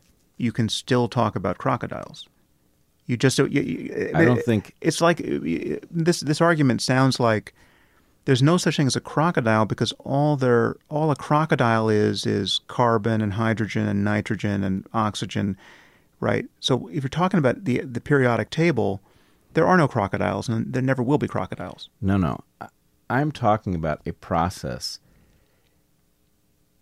um, that edits down populations to small numbers of individuals that have advantages, and those advantages are cumulatively acquired in some lineages, uh, heritable uh, substances. I'm trying not to limit that to DNA, but basically, I'm talking about DNA. Uh, my point again, I'm not arguing that a deterministic universe is inconceivable. I'm arguing that the content of the universe is a bizarre paradox. It's a joke if it's downstream of a totally deterministic universe. Also, from what we can tell, the universe isn't totally deterministic. So I don't really think we have a problem. Right. What we effectively have is a situation where we say, we can't formally rule out the deterministic universe. We have some evidence that suggests the universe isn't totally deterministic. The evidence is not totally bomb proof, but it's certainly suggestive. And if this is a totally deterministic universe, the cost of having gotten that one wrong, the word cost doesn't even mean anything. Cost, wrong, none of these things mean anything because it's all inevitable. Yeah, th- th- so no, yeah, but that move that's the move that I don't understand because whether it's inevitable or not, and again, I'm not taking a, posi- a strong position on determinism here. I mean, you know, there may be an element of randomness just woven into the fabric of fabric of reality, but um, I don't see how it undermines any of the other distinctions we want to make in a local frame. Right? There's still the difference between having your hand stuck in on a hot plate and not. Right? There's still the difference. I mean, it, it, it may be mere determinism to have had that experience, to have recoiled from the experience, and to now, for the rest of your life, have a strong preference for not having that happen again.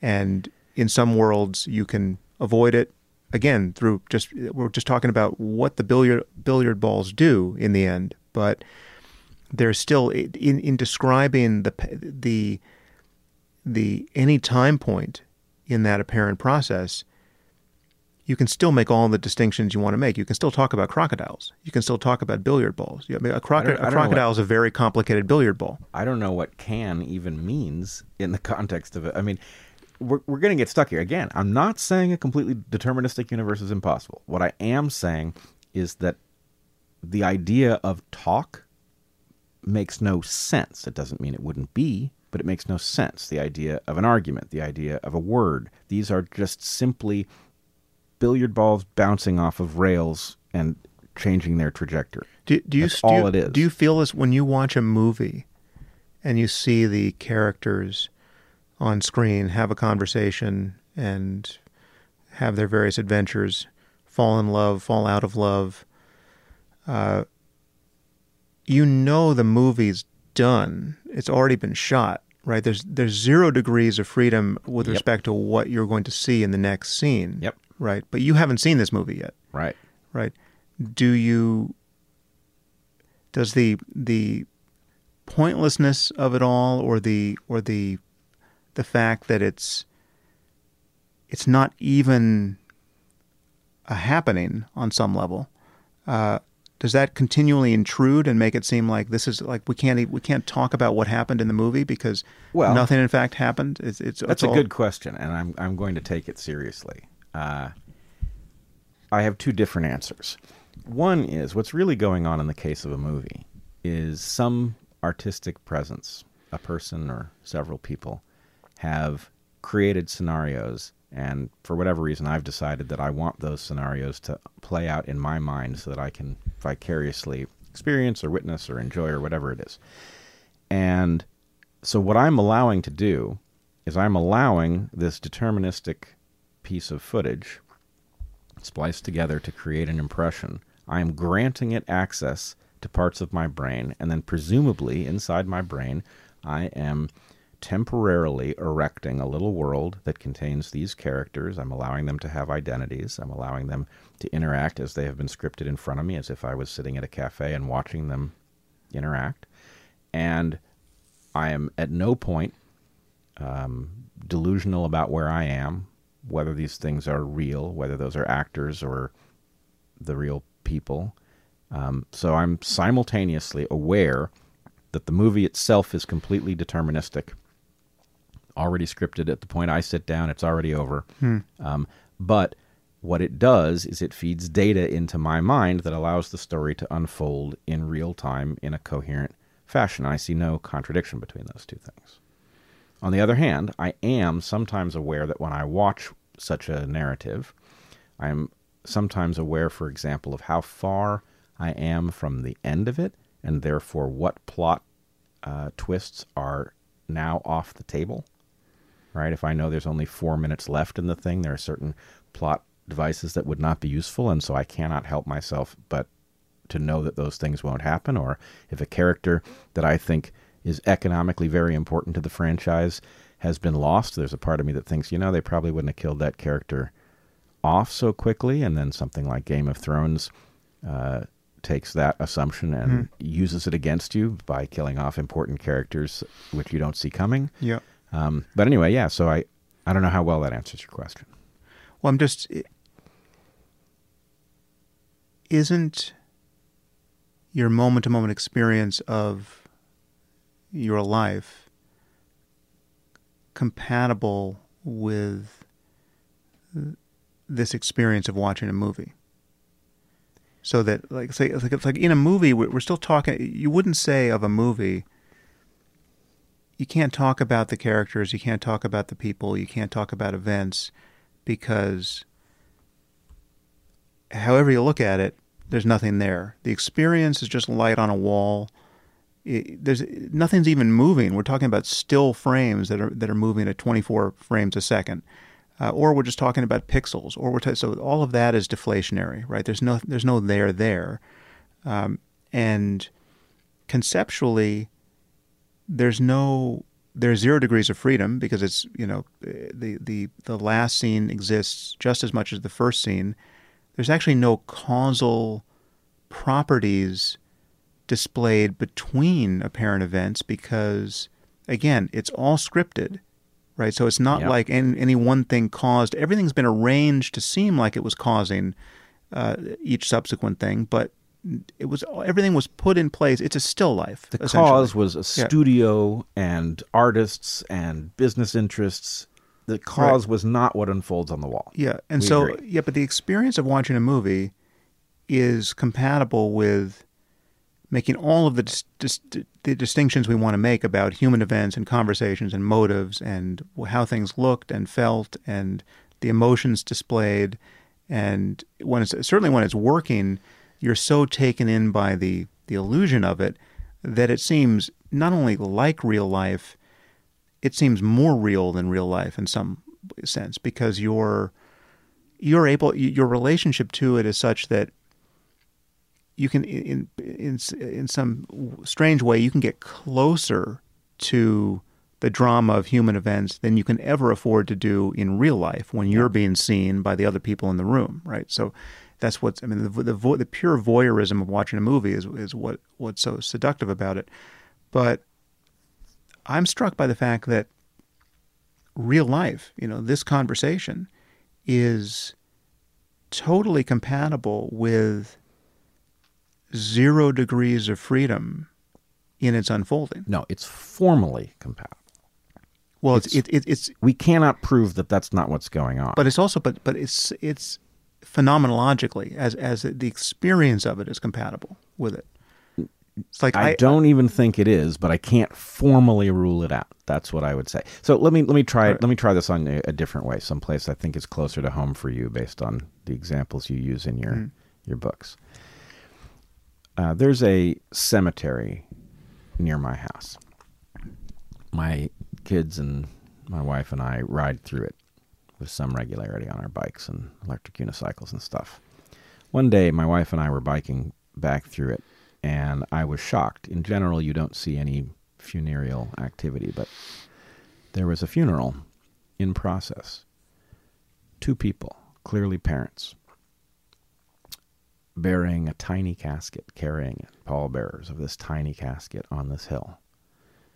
And um, it shocked me a little bit. There was something, so much of the story was obvious Mm. from what I was seeing. I couldn't nail it down 100%, but it was like one frame was sufficient.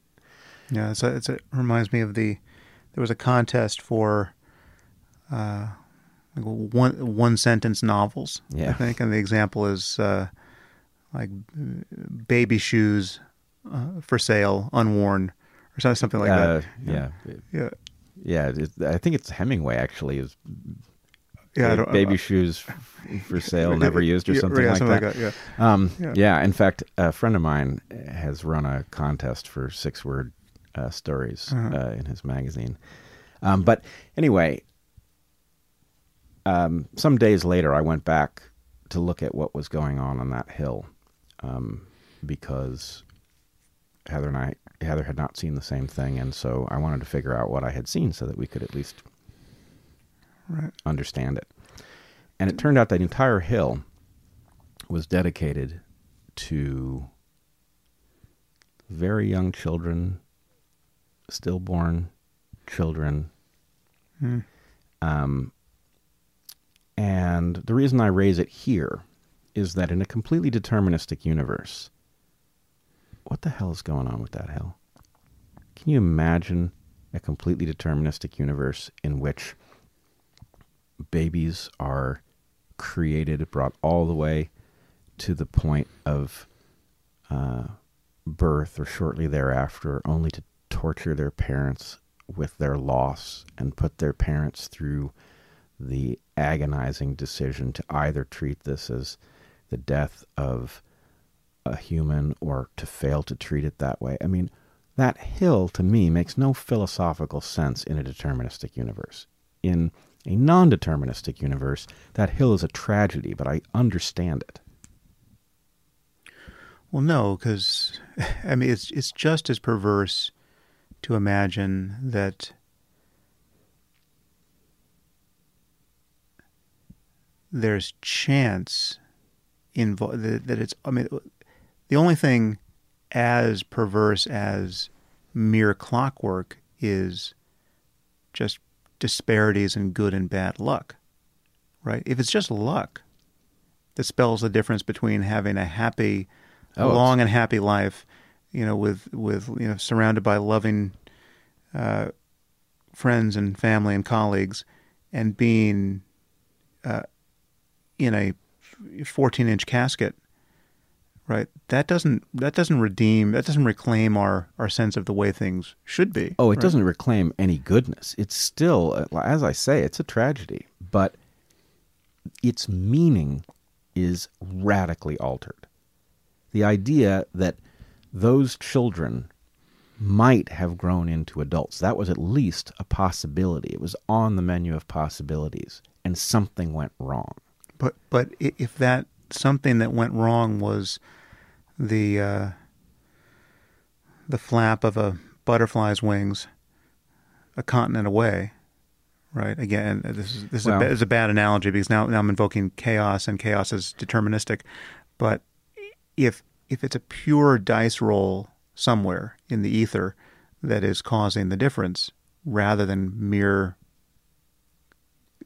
determinism, then it does. It just seems to me it's just as morally again nothing turns on this because whether or not reality is morally uh, inscrutable or, or unfathomable you know this is nowhere written that it wouldn't be so right i mean we just we're just now talking about our preferences no but i guess what i'm getting at is I, first of all i can put myself easily in the position of um, parents in the two scenarios here parents of a child who might have lived but didn't hmm. and parents of a child who was never going to live because that was written since the beginning of the universe right I'm very angry at that second scenario.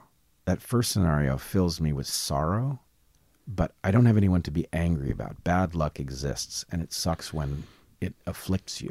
But it's not the same cruel joke as a universe that decided to award a child to you and then rob you of it without.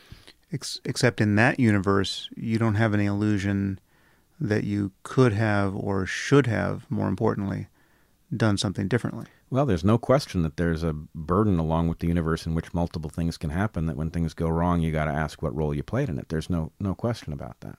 Well, you you do have to ask it in, in a deterministic one. It's just that it's at a different level. It's like you're, you're then you're it's a, it's a descriptive it, it's a descriptive question about what happened, right? Like you know, did this bad thing happen?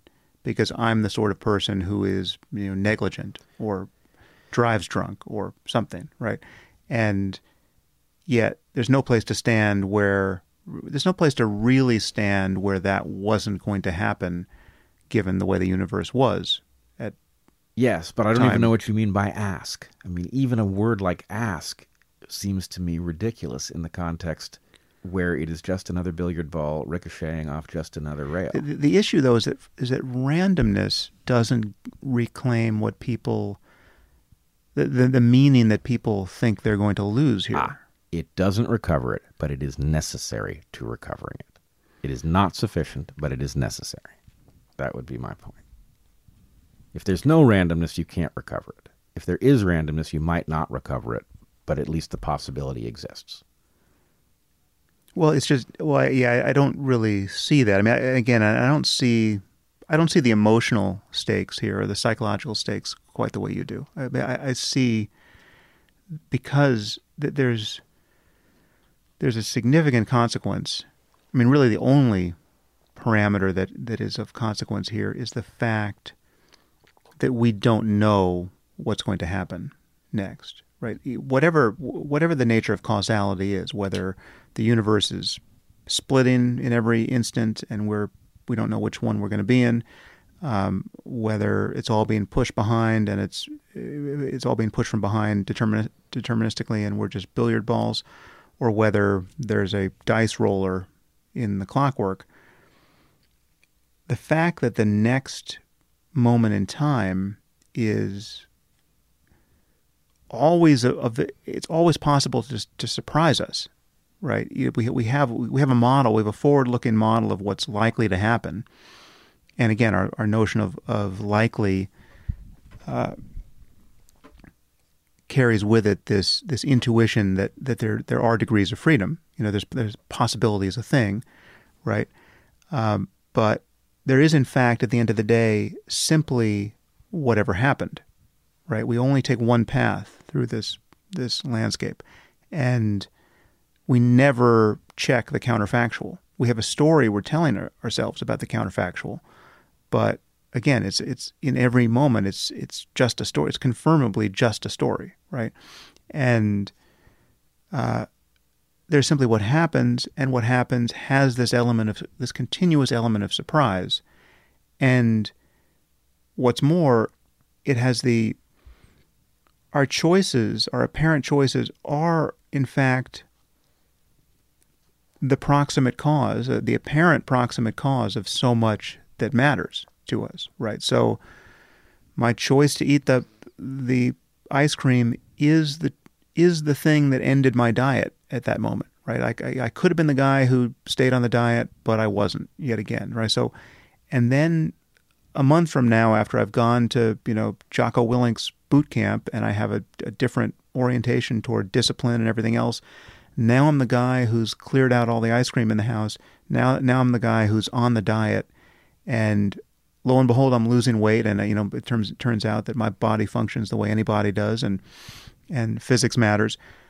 Again, there's no free will intruding here, but I'm having what I'm having this very different experience, and it's it's always intelligible and uh, compatible with our ordinary intuitions about choice and probability, given the fact that we don't know what's going to happen next, right? And that would that would be true in a fully in a fully clockwork deterministic universe. Um, okay. I, you know, you so, don't you don't know what you're going to think next, right? And I don't know what you're going to think next, and we're both going to hear what you say next. Well, again, my, my, my objection here is philosophical. I can't know if I'm in a completely deter- completely deterministic universe. All I can know is that none of the things that I think I know make any sense in the way I think I know them. Even the idea of knowing them makes no sense. Well, they wouldn't make any sense if you could experience the universe from that point of view. Right. They would make sense given that you apparently can only experience the universe from this point of view. So, can we agree that if the universe were some alien's screensaver, that they could have rigged it in a completely deterministic fashion and that it could have all of the creatures that I know and love in it and hmm. I could be a character and you could be a character and we could be as determined as the characters in a in a film that there's nothing against the law of physics that prevents that other than I would argue that the outer universe has to not be deterministic in order for that to have come to be. But let's be agnostic about that point. Yeah, well, no, but I was making a slightly different point, which is that the the funerals on the hill for young kids in any one of these universes carries the same tragedy and can be parsed from the same set of psychological intuitions in any of these universes simply because we as parents or they as parents never knew what was going to happen next couldn't know what was going to happen next right? I, so it's like we're just we're we're at this point in the movie whether this is really a movie or or it's really or the stakes are are are really real right? Whether this the movie's already been shot or we're shooting it now, right? This okay. is this is actually this is this is probably better use of the analogy. There's the imagine a documentary, right, where what's being filmed is not scripted. It's really being shot, you know. So it's it's real life, uh, you know, on film, right? So the question is, are we are we shooting this now, or has this already been shot on some level? Mm-hmm. That difference, like that. yeah. And from the point of view of um, from the point of view of everyone who doesn't know what's going to happen next, right? The fact that it might be possible to know what's going to happen next, or what, what, what you know, to see the, the, the, last scene before you see the first scene, well, okay, that's philosophically interesting to, to entertain, right? Um, and let's get the physicists to work on on the problem of whether or not that's so. But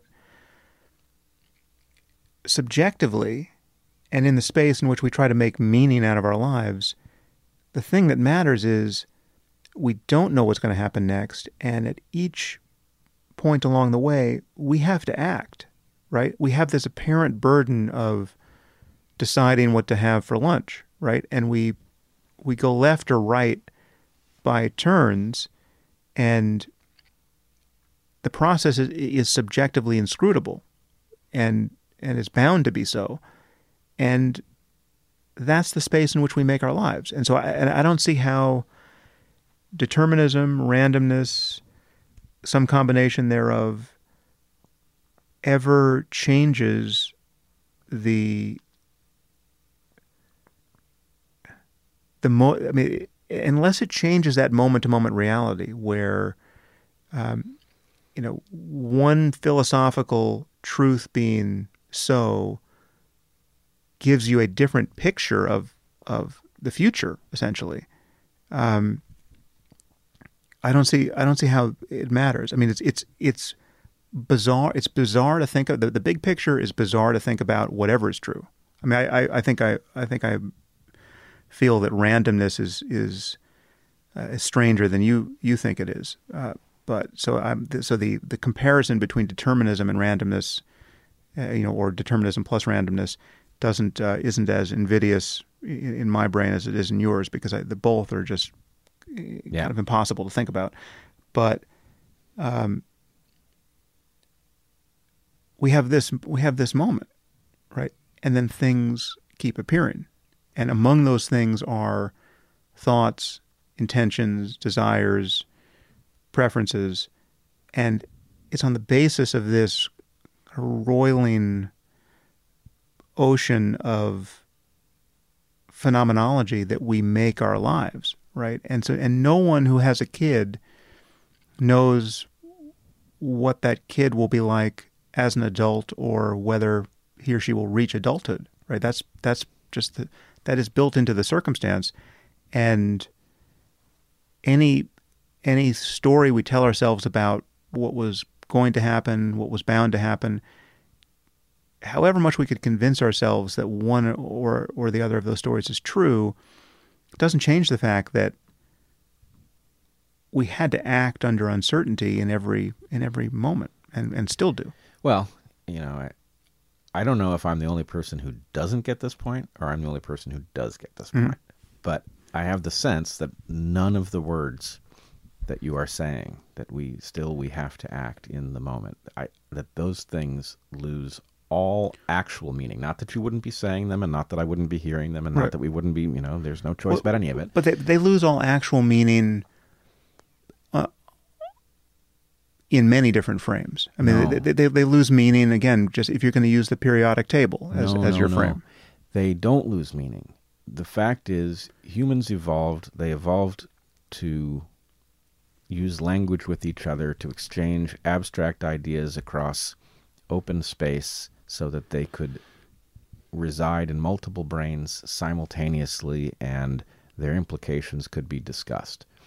Well, no, there's there's no, but you're you're smuggling purpose into there, which need not exist. I mean, uh, there's the fact that this is all happening, but we didn't do this so that we could do this. We didn't. It's not intentional, but evolution built our capacity to exchange abstract ideas across open space for a reason, which is that it gave us competitive advantage over creatures that had less of that ability. Okay, but that's a different reason. That's that's not a. There's no teleology in this system. This well, is just this can still be pushed from behind. It's just it's effectively this is this this works. Like the, the, this is, there's a survivor bias here. It there's a massive wor- survi- survivor bias to provide advantage in a universe in which advantage appears to make a difference between success and failure, which to me requires that some other outcome was possible were it not for the capacities in question.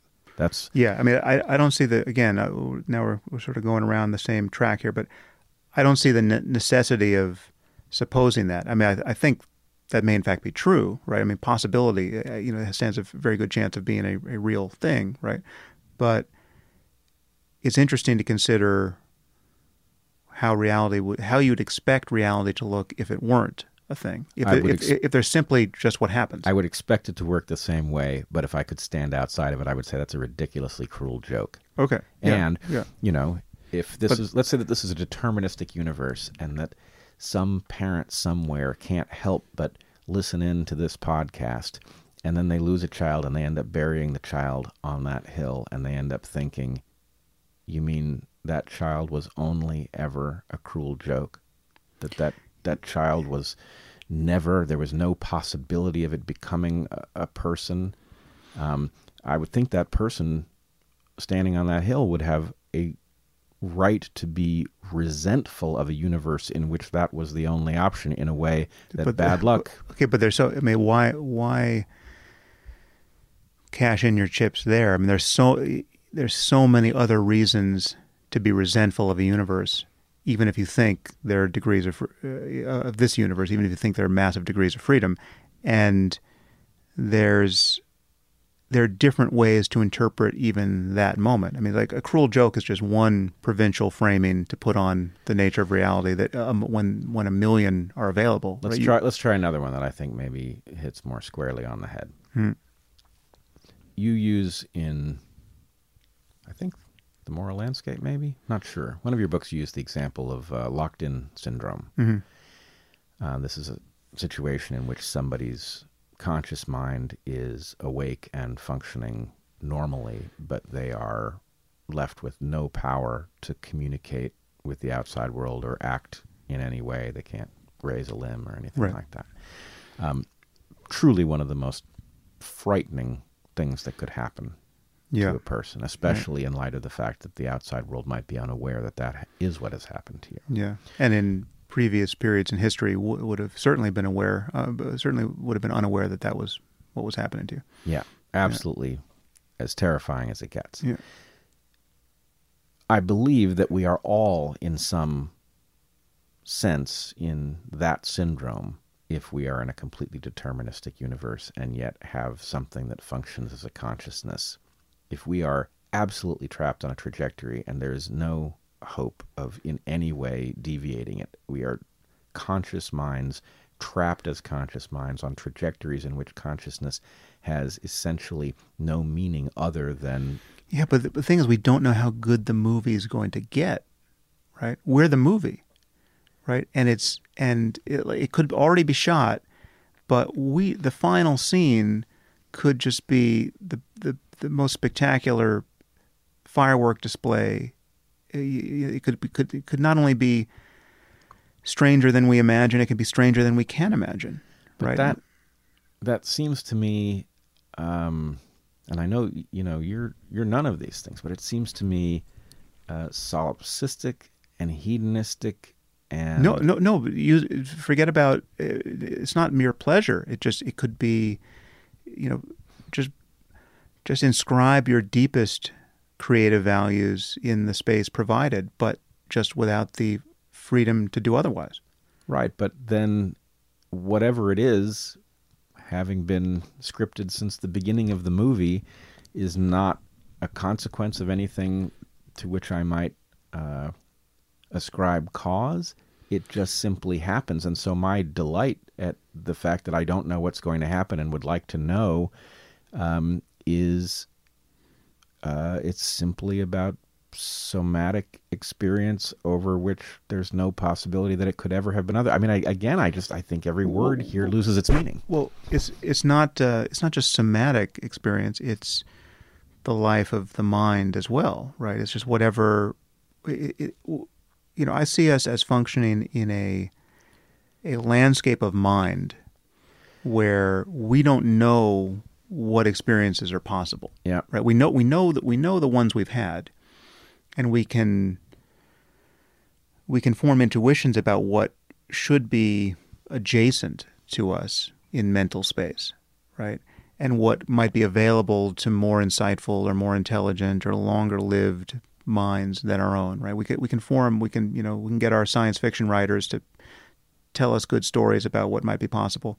Um, we can derange our our own nervous systems by, by various methods, uh, you know, which are again, uh, which are relate to your example of you know pursuing some you know chaos producing you know algorithm where we decide to take vacations at you know at the roll of the dice and then see what happens. Uh, we can, as you said, we can take psychedelics. We can we can practice meditation. We can confront you know or collide with other cultures who have you know very different norms than we do and just see what see what that moves around in our minds.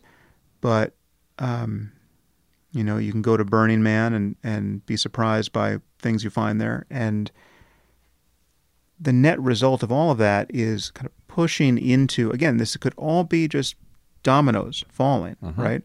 But and I don't see how adding randomness to that fundamentally changes the picture. Let's say it's let's say it's just dominoes plus the the wind gusts of randomness. We're pushing into a space that we know must exist in potential. You know, it's like I mean, whether you know, whether at the end of the day there is simply what happens. There's this apparent sense that there are all kinds. There's an infinite number of things that that could conceivably happen from this point from the, the from the point of view of the, of the present, and we don't know which of those things will in fact, you know, undergo the the, the formality of actually becoming so. Uh, and so that is a path. That is a a path of psychological discovery, whether or not freedom is real, right? It's like you're you're you're pushing. You're you're in the woods, and you don't know what's in there with you, and you're exploring, right? That is a psychologically a thrilling and scary and beautiful experience, and it doesn't matter if it's a screensaver. Well, I I get I think I understand what you're saying, but here's what I feel like it implies. I feel like you and actually other people who I've encountered who have made a uh, an argument for full determinism. I feel like the model is that the world is fully deterministic up to the border of psychology and that you're actually able to observe and of course everybody who would make an argument in favor of full determinism understands that there's nothing in observation that is absent from the full deterministic model but i feel like the things that you say relative to meaning observation doesn't matter if it's a screensaver because it's still beautiful and fascinating to you that all of that more or less assumes a mind that is independent of complete determinism trapped in a world that is completely deterministic. So the, the, the human being it has no meaningful ability to deviate anything but it's still functioning in a way that you can appreciate it. Whereas i would say the word appreciate has zero meaning you know does Well, well no, the, but it- the no, the, the, the appreciation is still mere mechanism in Mere this mechanism. picture, but it feels a certain way, right? So, and like I didn't, I didn't author my preference for beauty over ugliness, right? But finding that I have one becomes actionable, right? Again, and to the degree to which I'm moved by it, or if it flips tomorrow, is again something I can't account for. But there's still this experience of being suddenly presented with something that you didn't see a moment ago and finding it beautiful. And there's no place, you don't have to justify that from, you don't have to stand outside of that mechanism to justify it to make it actionable. You just, it's just, it's just there, right? It's just a lock and key that, that you keep, you know, marrying and twisting again and again, and they change, But- right? in this picture, you're describing a circumstance in which the mechanism is acting through means that are utterly bizarre if they don't mean what they appear to mean.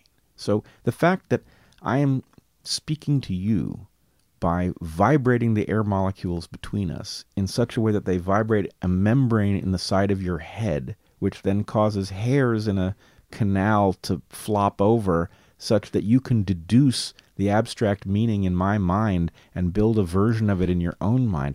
That's such an odd way. If I say, hey, pass the salt, and I'm doing this through this utterly magical mechanism of vibrating air molecules between you and me, hmm.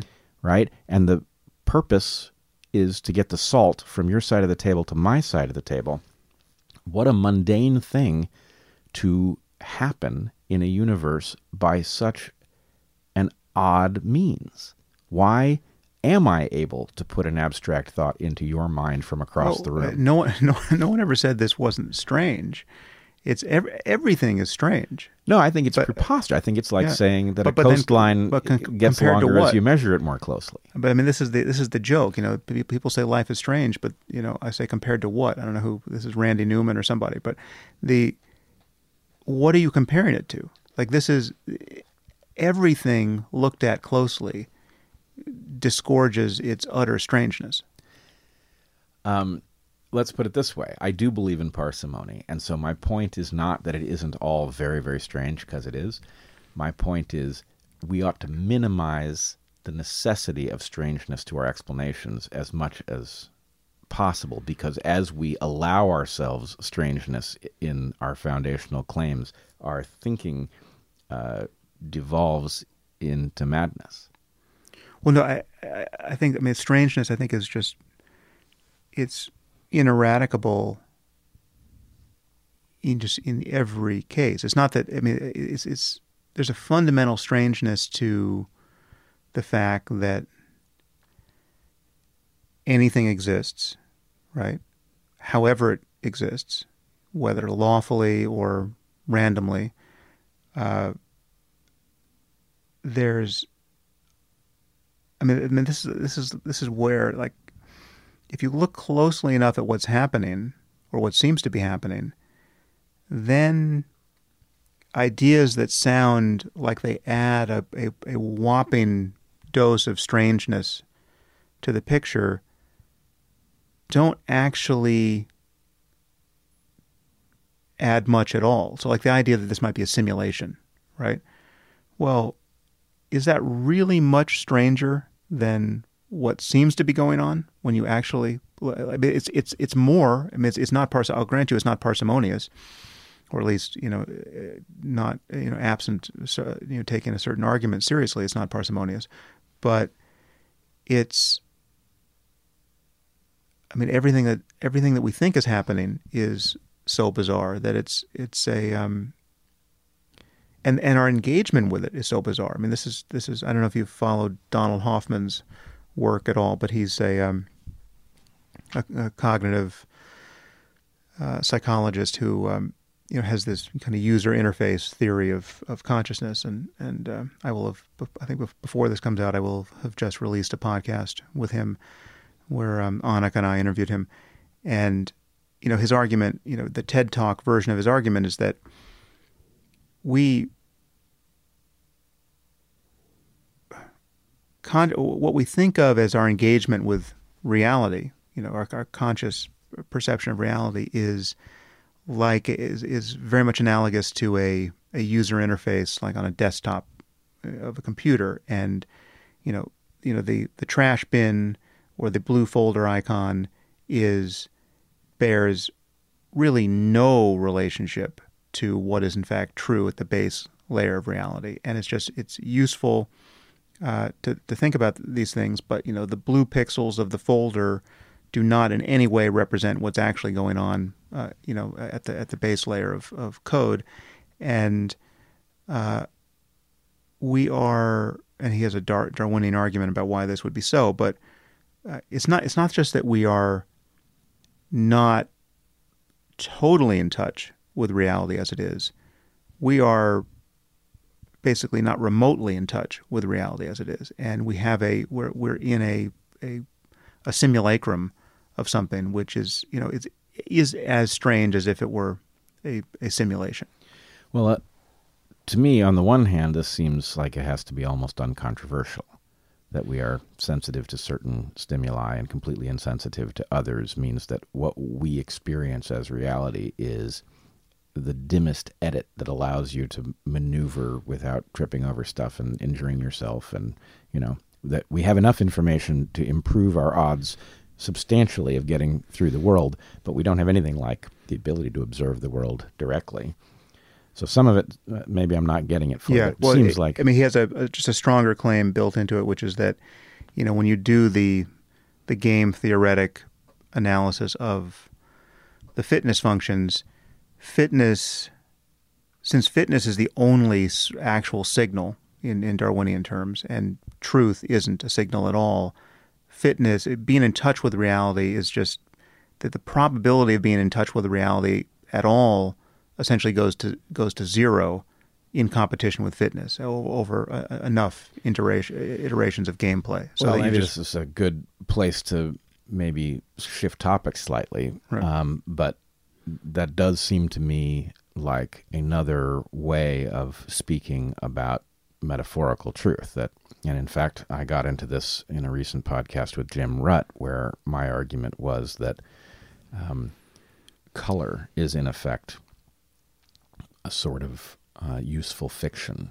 It's not that the wavelengths aren't real but our categorizing them and painting our world our internal world with them in order to figure out where one object starts and another stops that that mm-hmm. is uh, a highly useful um, falsehood deployed in the interest of our fitness, and that in fact, that's the point. Sometimes the truth helps us with respect to fitness, but where the two diverge, you should expect fitness to dominate, and that that's true perceptually, and it's true uh, cognitively, and in every other way, right. assuming yeah. evolution is is the explanation. Yeah, I mean his his argument is that truth is just never a variable. I mean, it, it always washes out, but it's uh, you know, I, I, didn't take that part of the conversation with him very far. I, I mean, it, it, makes sense to me if, I mean, the, the, the intuition is, well, you need to be more or less in touch with whatever reality at large is, because that would be,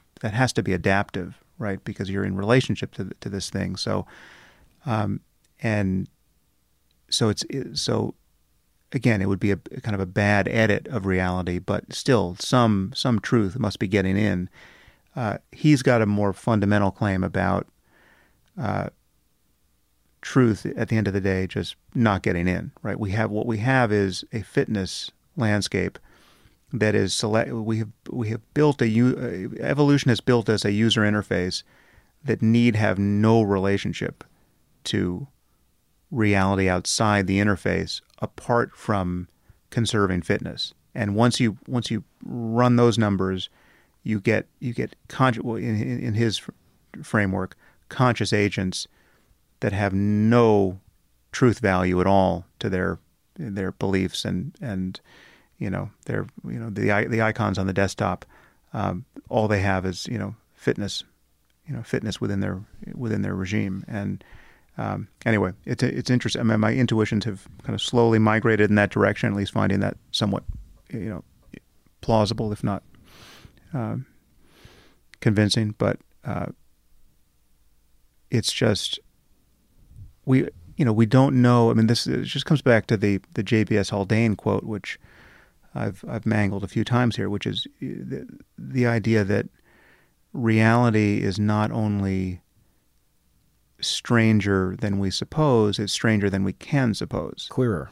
Yeah, queer. Yeah, Queerer than right. we can queer, suppose. Yes. Yeah, the the British version, um, and that is, you know, just uh, based on Darwinian principles, that shouldn't be surprising to us. I mean, there's no reason why evolution would have given us intuitions properly formed so as to take the measure of of how strange reality might seem um, in I'm, the end. I'm going to disagree with that slightly. I mean, I, I basically agree, and I have said elsewhere that you are not built to be right, you're bit, built to be effective. Hmm. And that those two depart from each other, but they don't always depart from each other. And I would argue that actually there's a temporal phenomenon where sometimes your useful fictions are much less useful, and that it makes sense to step in the direction of an interaction with reality that's more informative in order for you to alter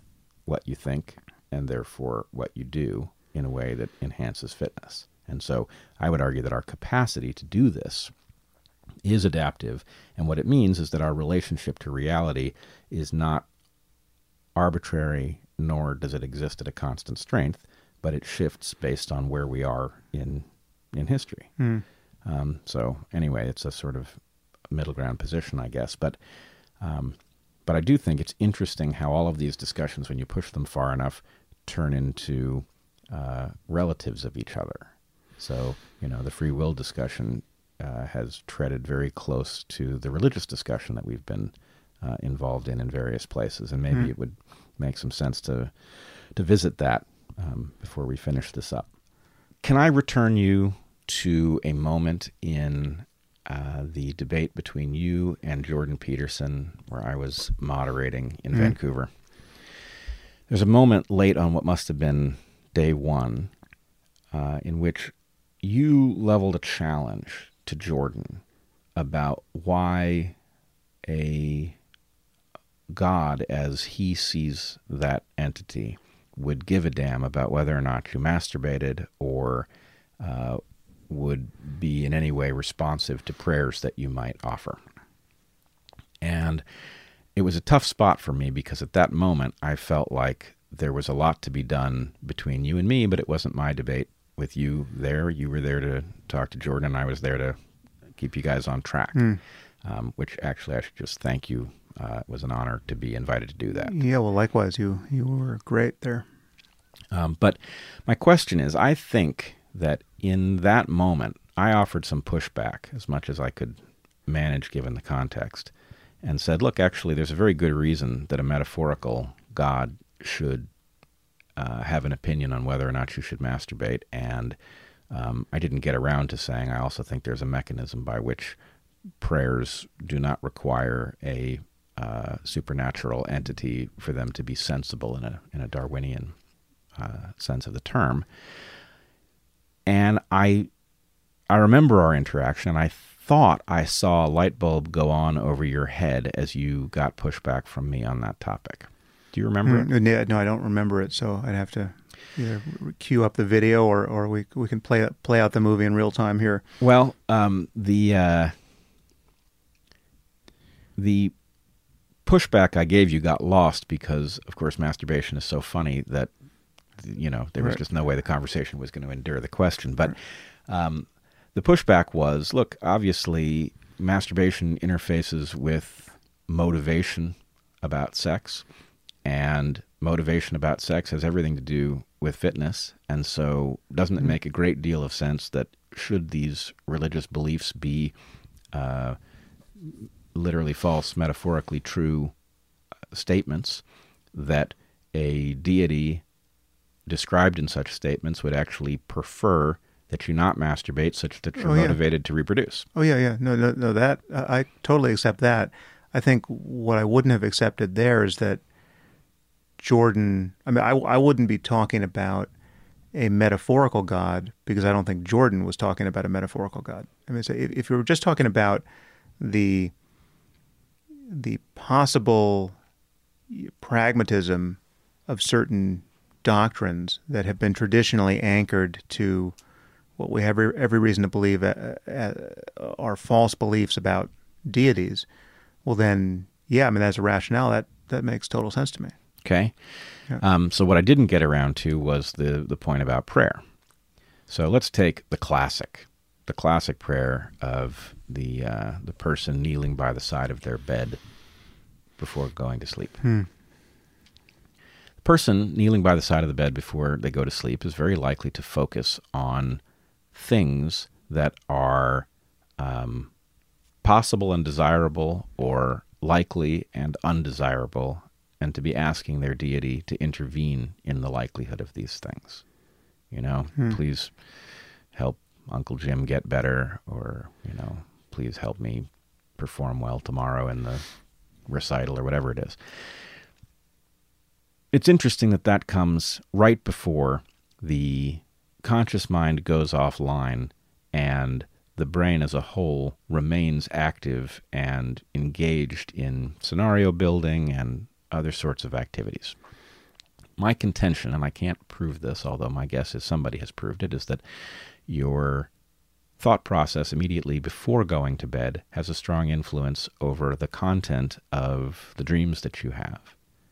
And those dreams seem prone to explore problems in your world.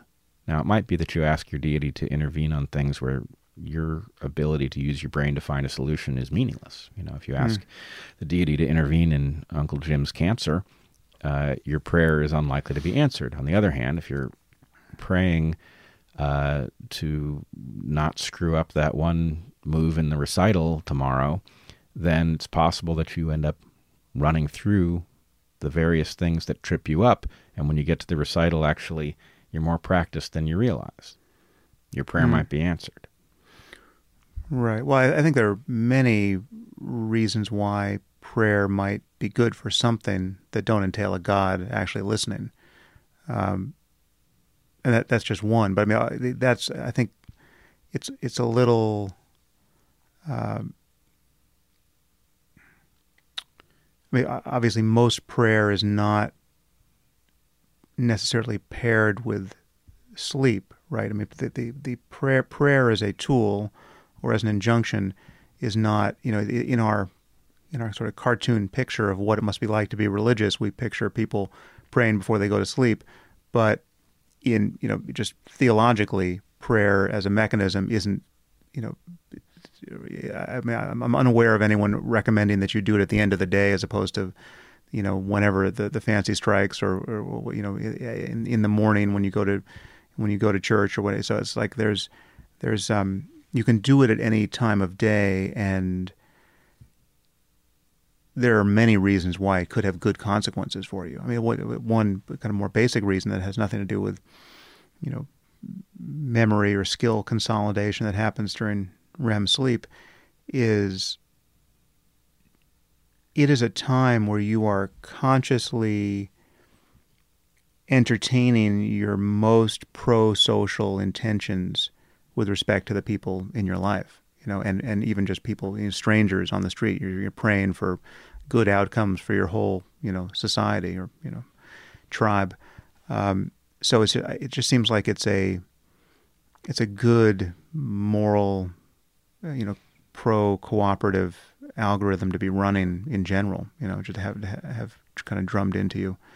Um, and I mean it's just it's a it's a kind of a meditation on good intentions Um, it is, and especially in the context, you know, of a church service or something where you have people more or less speaking on behalf of a deity, especially when it's a deity who's empowered to reward you or punish you severely, that, you know, making prayers about prosociality, as you put it, um, while in a venue that is constantly reminding you uh, of your concerns about falling short of the deity's explan- uh, expectations of you and all of that, that that is bound to actually alter your behavior in ways that I think you and I would agree are often positive, um, not inherently, but you know, to the extent that prosociality is what's being induced, um, Yeah. then doing so in a context where the rewards and punishments are being, you know, uh, centered so that you are reminded of them. Uh, potentially affects your behavior more than it would if you just picked a random moment to do it. Yeah, and also just the, I mean, I think the the biggest lever that religion is pulling from from a Darwinian sense is that by appealing to an all-seeing God who will punish you for your transgressions, you are creating a basis for for cooperation to scale among strangers in under conditions in which we know that human justice is going to be imperfect at best, right? So it's like you're if if we know that everyone in this game, you know, friend or stranger, believes privately that they they really can't get away with anything. That is a is a durable durable basis of, of cooperation that doesn't exist if you think as long as no one can see me while I'm doing this thing, you know, I can get away scot free. So knowing that everyone believes that, it, it it's, it's a relevant difference, you know. It's a highly relevant difference, and think about the other little what I would call hacks that go along with that uh, that context. So, you know, you might be calling the priest father, right? If you and somebody else are calling the priest father, that makes you siblings. Um, I think this is not unlike uh, oppressed communities where people call each other brother and sister. That you're bootstrapping a route into kin-selected modalities that I would not. I'm not arguing for group selection, and you know we don't have time today to talk about that. But uh, there is another mechanism. But simply emphasizing the closeness of relationship is liable to to increase the degree to which that cooperation happens. Likewise, the um, symbols of remembrance for those who have died being present, the belief Mhm. that they are looking down, and therefore there's a sort of extra judge of your behavior and whether you're living up to expectations. All of these things point in the same direction of creating an alteration in behavior that is likely to be fitness enhancing um, by virtue of uh, strengthening your. Um, I'm trying to avoid the word group since it's not what I mean here, but trying to to, to strengthen your your lineage or your uh, congregation or whatever whatever the entity is. Right. So okay, that's all. That's all good. It sounds like we're on the the same page about that. I guess what I what I want to get at. Do you feel that your position on uh, religion is in motion at all? Um, my my basic position, I wouldn't say is just because it's always allowed for multiple things to be true, which which seem incompatible at, at first glance, but you know are easily reconciled and have always been from my point of view. So the the fact that you can you can you know, uh, this is a point I've always made explicitly. We have to acknowledge that religion isn't just one thing. There are many different religions on offer, and they do things differently. Right? They believe different things. There's different consequences to each. Um, you know, th- there are obviously there there are similarities, but uh, I mean, religion is a is a very broad concept like food, right? And you know, not all foods are doing the same thing, and they're not you know they they're not not all fit for the same occasion, um, and so if you can point to a local instance where some person's life or some community's life was obviously made better by religion, that is not actually a a point against any argument I've ever made, right? And so I've always acknowledged that those you can find those examples, right? And uh, so too with the flip side of that, you you can find atheists doing terrible things and made miserable by their atheism, or you know, atheists who wish they were religious, right, and can't find that thing that you know they know is making life meaningful for their religious brothers and sisters, uh, and they're all depressed and nihilistic, and um, the fact that they don't have religion or something something that would, would do the work of religion is some part of that, uh, problem for them. Um, again, that's not a rejoinder to anything I've ever said. I mean, my but my, my basic argument is that whatever is good, whatever good can be found in religion, is I've yet to find an important exception to this rule. I mean, I'll admit that it's possible that there is an exception, but is is better found some other way. Right. So if, if you can give me a list of things that that you know moral actions that religion gets people to do, I can find you better reasons to do those things. Right. Okay. Re- reasons that scale better, that are more durable, that will not that will survive contact with our ongoing investigation of the way the universe is scientifically. There's nothing we're going to find out about our brains that'll cancel that'll cancel these good reasons for being moral or going to Africa to to alleviate famine, whereas the virgin birth of Jesus is a bad reason to do those things, right? Even if it gets eh, again undeniable, it gets some number of people to do good things, uh, you know, under the aegis of of crazy beliefs. Um, so yeah, I don't think uh, so. There's always been what I perceive to be a lot of flexibility in my view because it's you know there again there's no you, you can point to mountains of good done somewhere sometime for religious reasons uh, and it's ne- it's never been never never been in contradiction to what I thought was true. Okay. Um, so I want to point you to two things where I think there might be uh, reason to to open it up and check whether or not you still feel the way you Hmm. did. In the moral landscape, you write that you have been confronted with people who make the argument that because religion is long-standing, it must therefore be adaptive. Um, I would make a version of this argument. I believe Right. it to be true, and it doesn't quite have enough of the components. So the added component is that long standing religions that carry a heavy cost for those who believe in them must be adaptive. They must pay back that cost plus some in order to persist. And I think in the book, if I remember correctly, you make the argument that a basically a bad bit of code could survive in the world in the form of religious belief.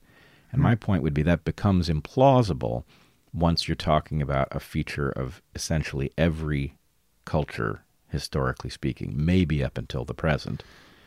And well, let me swap in two things for religion, which I think run through in the same way, which I don't think you'd be tempted to defend by the same logic. The first would be ignorance of science. Ignorance of science is a cultural universal. It's been with us for millennia. Mis- misapprehensions of causality based on an unscientific view of the world. You know, not knowing anything about the germ theory of disease must be doing some good because it's a cultural universal. It's been with us for millennia. I don't think you'd be tempted to make that argument. So that's one. So that's like the, the one way of one one thing that is religion for me is it's it's a, it's a, it's a it's another name we put to to ancient ignorance. Willful. Right, yeah. So in the, it's becoming increasingly willful in, in the you know as we get more knowledge on board. But so I don't think you'd be tempted to make the argument there that scientific ignorance must be doing its work because it's so highly conserved. Um, it's at a certain point it's something we get over and we we never we, we don't look back on nostalgically. But probably a better analogy is to uh, witchcraft, which is also a cultural universal. It's it obviously is very similar to religion in, in certain ways. Um, you know, believing in magic spells is a lot like believing in prayer. Um, again, ubiquitous and still survives in. It, it's really just a contingent fact of recent history that it isn't as universal currently as religion is. And if you go to Africa, it's basically universal in Africa, right? So if we were living on planet Africa, magic would be more or less just as much of a going concern as religion is. Um, I don't think anyone's saying, listen, I, I mean, I, I, never run into this argument. I mean, someone must be making it somewhere, but no one is coming back at me, you know, in the kind of Jordan Peterson mode of saying, listen, if you think we're going to get rid of witchcraft, you've got another thing coming. Witchcraft is so important, and Europe, you know, European civilization is, you know, you don't get Douglas Murray saying, listen, we have to be honest with how much witchcraft is an integral part of our, you know, the civilizing impulse and the you know the, the rights of the individual. How could we how could we think about the rights of the individual without giving Aleister Crowley his due, right? An argument, the irony, of course, is that we now find nobody. the New York Times defending witchcraft and yes. advertising right. their interviews with witches in right. the front page. Well, so here's here's I'm I'm glad we did this because uh, I think it's possible you don't know where I am on this topic. Yeah, I, I might not. Um, I am. I will defend uh, willful ignorance as a product of the same process and belief in witchcraft as a product of the same process. In none of these cases am I defending their continued use. Okay. So which which distinguishes you from what Jordan was doing in that would have been doing in that argument or I believe yeah. that my sitting between you two was a physical fact and metaphorically put me exactly where I stand. Hmm. That I'm I am halfway between your two arguments. And what that means is and I have to be very careful. I'm going to get a lot of pushback on this, I know. But I do believe that we have no choice but to step back from these metaphorical belief systems in the present. That the predicament we find ourselves in is so dangerous, and the incompatibility of these belief systems with each other is such an impediment to navigating our differences that we have to stand down literal belief in that which can't be established uh, for the sake of future generations. Where I think we end up in a different place is you say, well, there's nothing that we do with those belief systems that we couldn't do better with a rational belief system. And what I would say is that that might be true if we were fully informed. Unfortunately, what we are stuck with is a situation where we can't tolerate having mutually incompatible um, metaphysical belief systems declared off limits from critique by virtue of the fact that they have ancient roots. We can't deal with the problems of the modern world in that predicament.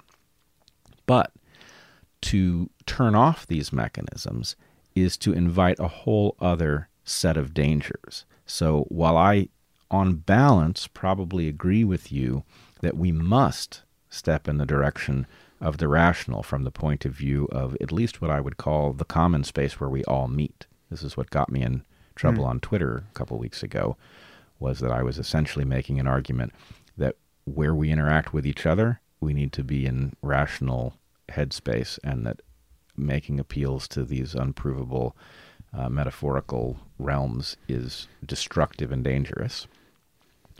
But in stepping away from that, we don't have a good substitute. And the lack of a good substitute means we are certain to do us ourselves all kinds of harm, even if ultimately we might have a rational scheme that so well understood the dangers that it could address them. What we don't have is anything that has stood the test of time well enough to stand in for these metaphorical belief systems. But but nothing needs to stand in for witchcraft. Right? We just need to we just need to eh, honestly acknowledge our knowledge such as it is and the boundary between it and our ignorance and the problems we're trying to solve. So if if if witchcraft traditionally has applied itself to problems like crop failure, which still concern us, uh, and it has invoked as a mechanism something as as implausible as the evil eye, and something yep. as socially divisive as the evil eye, because you know neighbors murder neighbors over over this apparent crime um, when crops fail, uh, and so too with you know illness. You know, we don't know where it comes from.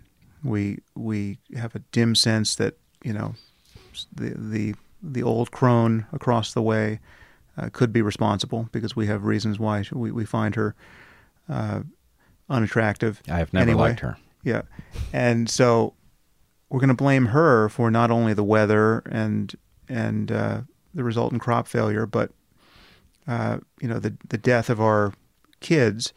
Um, again, we're functioning in a circumstance where our ignorance is Im- impressive and getting remediated by science and just you know rational conversation in general, and it's pretty clear that, that process just has to continue. Now, I'm not saying it's it's not possible to be unhappy even while being well informed, right? I mean, there's more to life than just being right or, or not being wrong.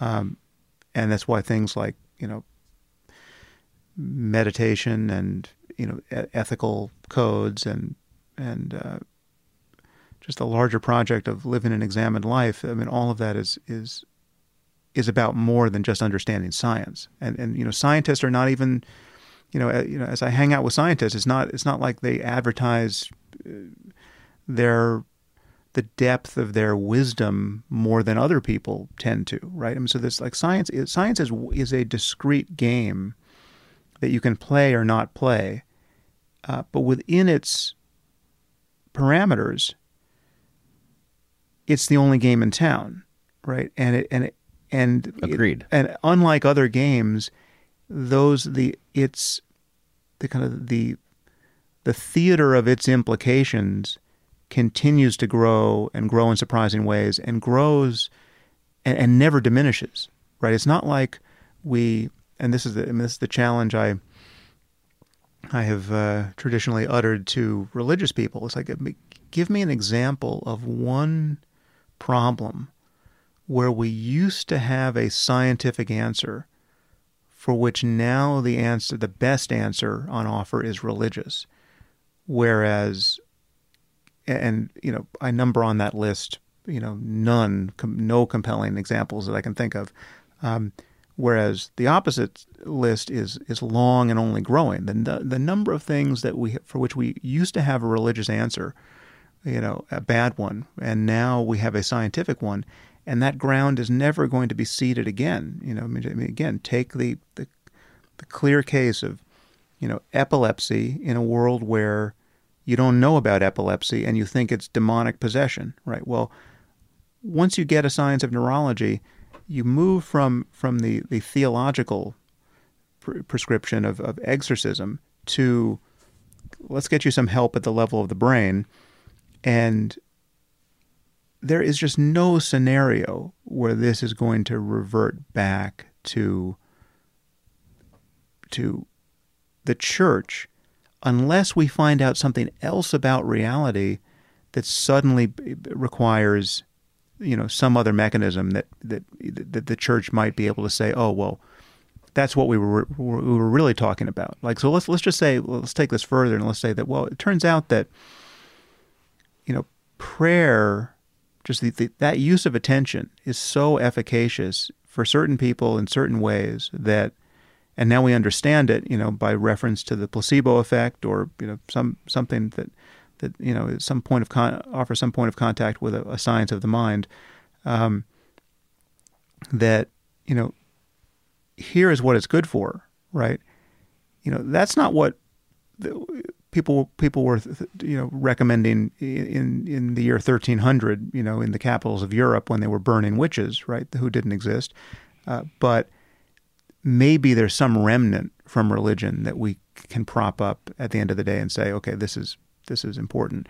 Uh, or maybe there's some remnant that is actually you know theologically you know, seemingly grandiose like the the sorts of things we were talking about earlier. Like if we are a screensaver, you know, we are God's screensaver, whatever that means. But God is not the, the, the sort of God who is the the neurotic who can care about you know whether you've sacrificed a goat or a, or a ram or you know on what day or you know, I mean, none of the Iron Age prescriptions map onto that, but it's close enough. It's so strange right? If in fact we have been, you know, created by an alien intelligence in, on, in some other context, that it would be open to the religious people of the 22nd century to say, well, that, clearly that's what the Bible must have been getting at, right? You know, we're the we're an alien screensaver. That's that's what is you you you know that's the logos, right? Uh, you know that's the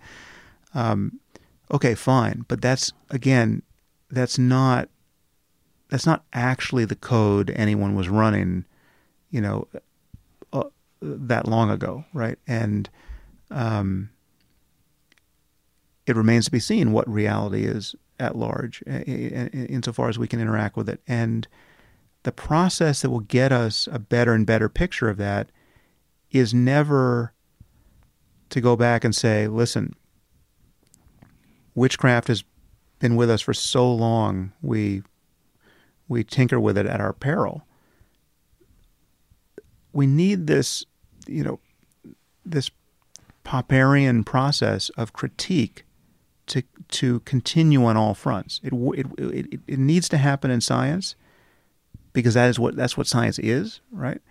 But it needs to have the, the, the, the, the boundary that has to get broken down is the taboo around doing this on other fronts we need to do this to religion. And the reason why that's so uncomfortable for so many people is because religion doesn't survive those tests well at all, right? And so much of religion is predicated on a, a, a fundamentally different orientation, the orientation of faith, right? I'll tell you what you do with your doubts. You silence them, not by the not by a successful process of critique toward better explanations you silence them because you're going to burn in hell for fucking ever if you don't, right? Whether you believe me or not, that's the proposition that 99.9% of people have been confronted with in human history under the, the, the ages of you know one or another religion, and that's the thing we're still trying to recover from. And I don't see any reason to be sentimental about that. Oh, I'm not being sentimental. I'm just simply pointing out we're damned if we do and damned if we don't. And I believe our problems are so novel that this isn't even a close call anymore. But to your point about witchcraft, not hard for me to come up with an evolutionary explanation that's plausible enough for why uh, the crop failure example results in demonizing people and what role that plays. There's no part of me that wishes to defend this practice, but to understand why it might have evolved is a different matter. Right, but, but why have any more respect for Iron Age religion? Um, why have any more respect for Iron Age religion? First of all, I'm not sure why you go back to the Iron Age. I believe we are talking about. Um, well, if you're, if you're going to be Abrahamic about it, or at least with respect to Judaism and Christianity, you're you're more or less there. Mm. Because I'm not sure that that's exactly what we're doing. We're talking about um, why tread carefully around structures whose roots go back to the Iron Age. Well, no, no, but specific beliefs, right? Yes. And and like I mean, the the the crucial thing for me, with respect to any of these religions, the, the thing that the, the only thing that an atheist needs to do to win the argument is to point out that there's no reason to believe that any of these books are anything other than books. Right? It's a it's a textual claim. Again, just now Yeah. we're talking about Judaism, Christianity, and Islam. Sure. The moment you deal with the books, the, the moment you say there's these books do not bear the slightest sign of omniscient author, authorship. We we know too much about how they were authored. Um, The reason they work has nothing to do with the supernatural. Yeah, and what's more, if you just think of how good a book would, would be if it were the, the product of omniscience, you know, it just it, it it made it just beggars belief that anyone imagines these books were the, the, the product of, of omniscience. So the moment you do that, you have destroyed these religions. There, there, there it is. Un, it's an unrecoverable error to to.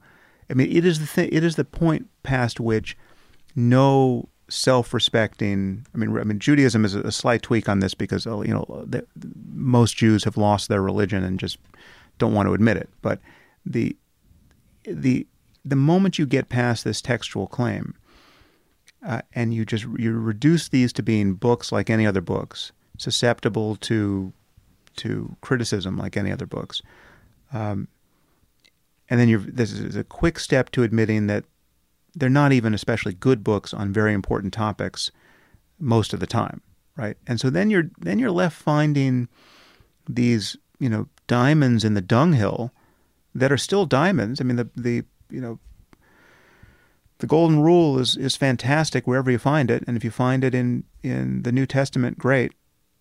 But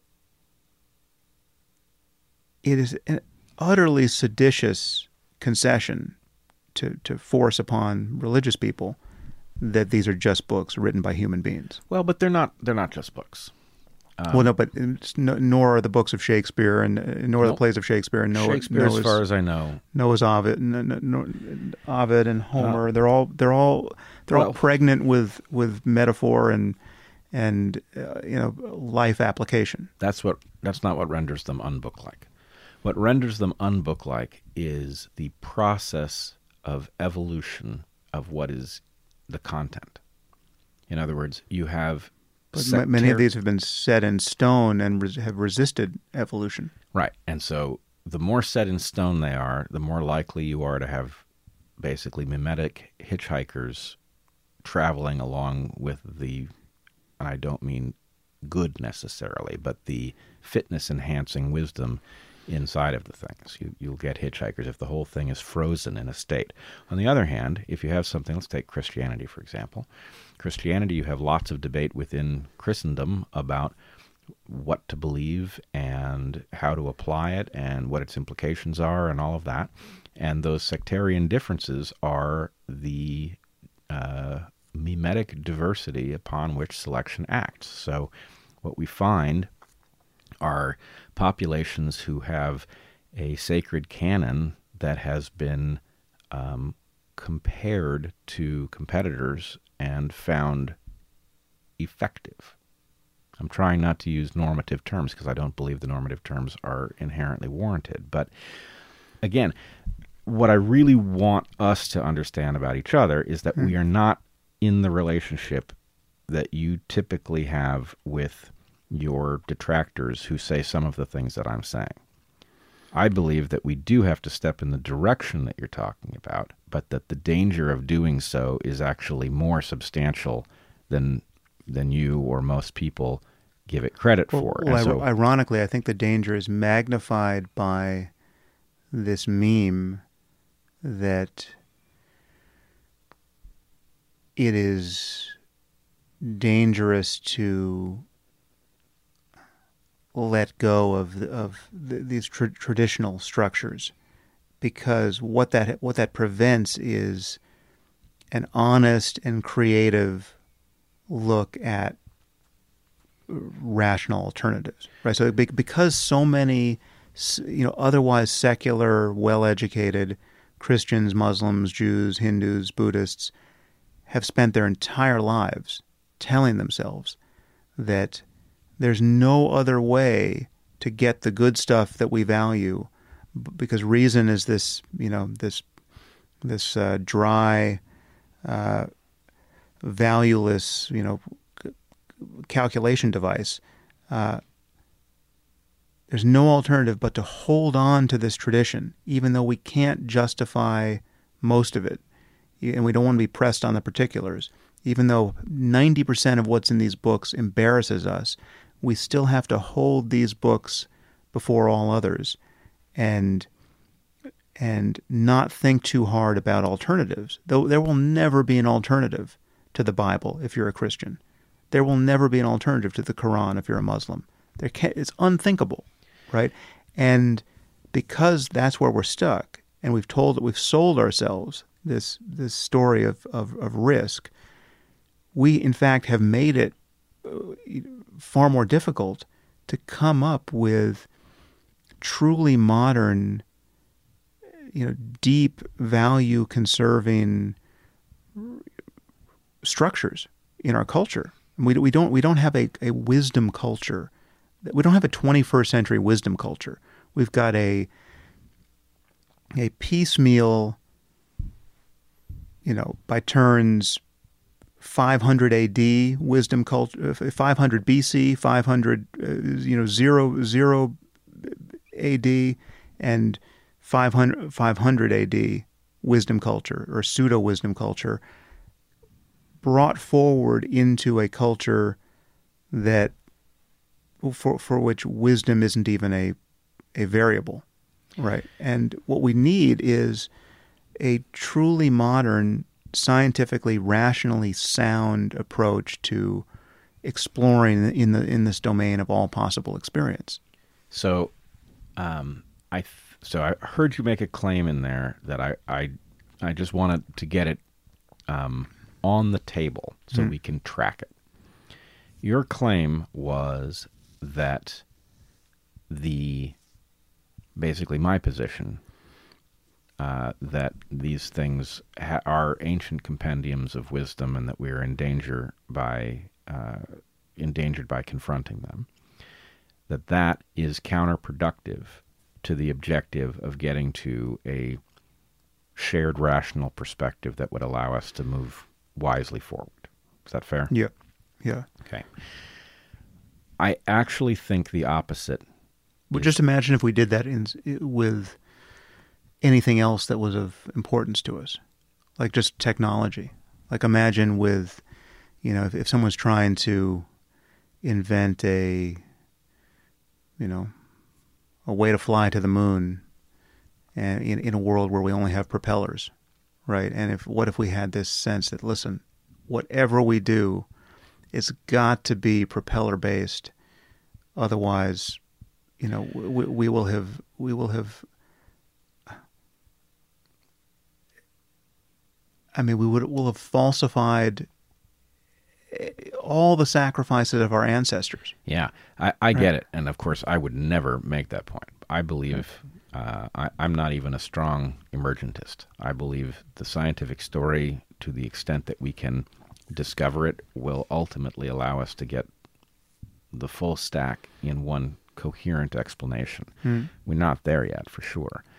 Um, the question really is what opens the door? And I believe, and you know, I'm having one hell of an anecdotal run here, but my interaction with people of faith who are in a position to at least listen to what I have to say on this topic is that it is opening a door to considering what a rational shared worldview might be. I don't think it's opening the door very wide, but I do think the door was um, closed in a sense by what religious people perceived and sometimes was hostility from the atheist community that caricatured them by not acknowledging that the religion ever had any content, by portraying it as a pathology, inherently a pathology, that um, of Well, course yeah, caused a I mean, that- defensiveness. right, but that that's not something. I mean, I've I've received as much defensiveness as anyone, but that's not something I've ever done Yeah, because I've al-. I've always been in touch with the experience that you know that is the baby in the bathwater that that you know I, I think people anyone should want to conserve, and yet I've met the same hostility, and and, and the reason uh, there are several reasons for that, but one is that most religious people aren't actually mystics or aspiring mystics or contemplatives. They're not about becoming like Jesus or like Right. or, you know or Meister Eckhart, right? Or you know Saint Seraphim of Sarov. I mean, they, these are not. They're not. That's not the game they're playing. They're terrified, normal, neurotic people who are worried about death and suffering. So Right, it's which- a version of Pascal's wager, and I, I if if you'll accept that as a um, a label for this point, I Hmm. do believe part of what we run into is that it is potentially, given the calculus that has been divinely handed down as far as these people are concerned, it is very dangerous to traffic in skepticism. And when a somebody comes to you challenging the divinity of Jesus, for example, it's very cheap to fight back. In fact, in the calculus of getting into heaven, probably that counts for a lot. And so I do think there's a distortion in how resistant people are. And what I think needs to happen is we need to, both sides of the conversation actually need to move. And I must say, I listened carefully to your podcast with Richard Dawkins. Hmm. And I do have the sense that Richard Dawkins is actually in motion on a time scale that's hard to see.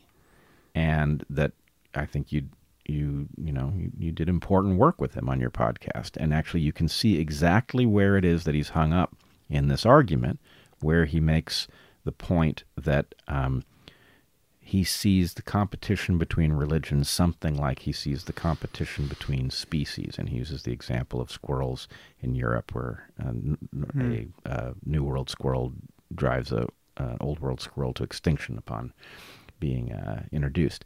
But in any case, the slow motion that each of us experience in our position as we are exposed to higher quality versions of what's on the other side is actually, I hope, going to result in us converging where we can do two things. One, we can talk about why it is necessary that we um, at least create a space where we have only the rational and we are not forced to kowtow to um, unprovable uh, mystical beliefs.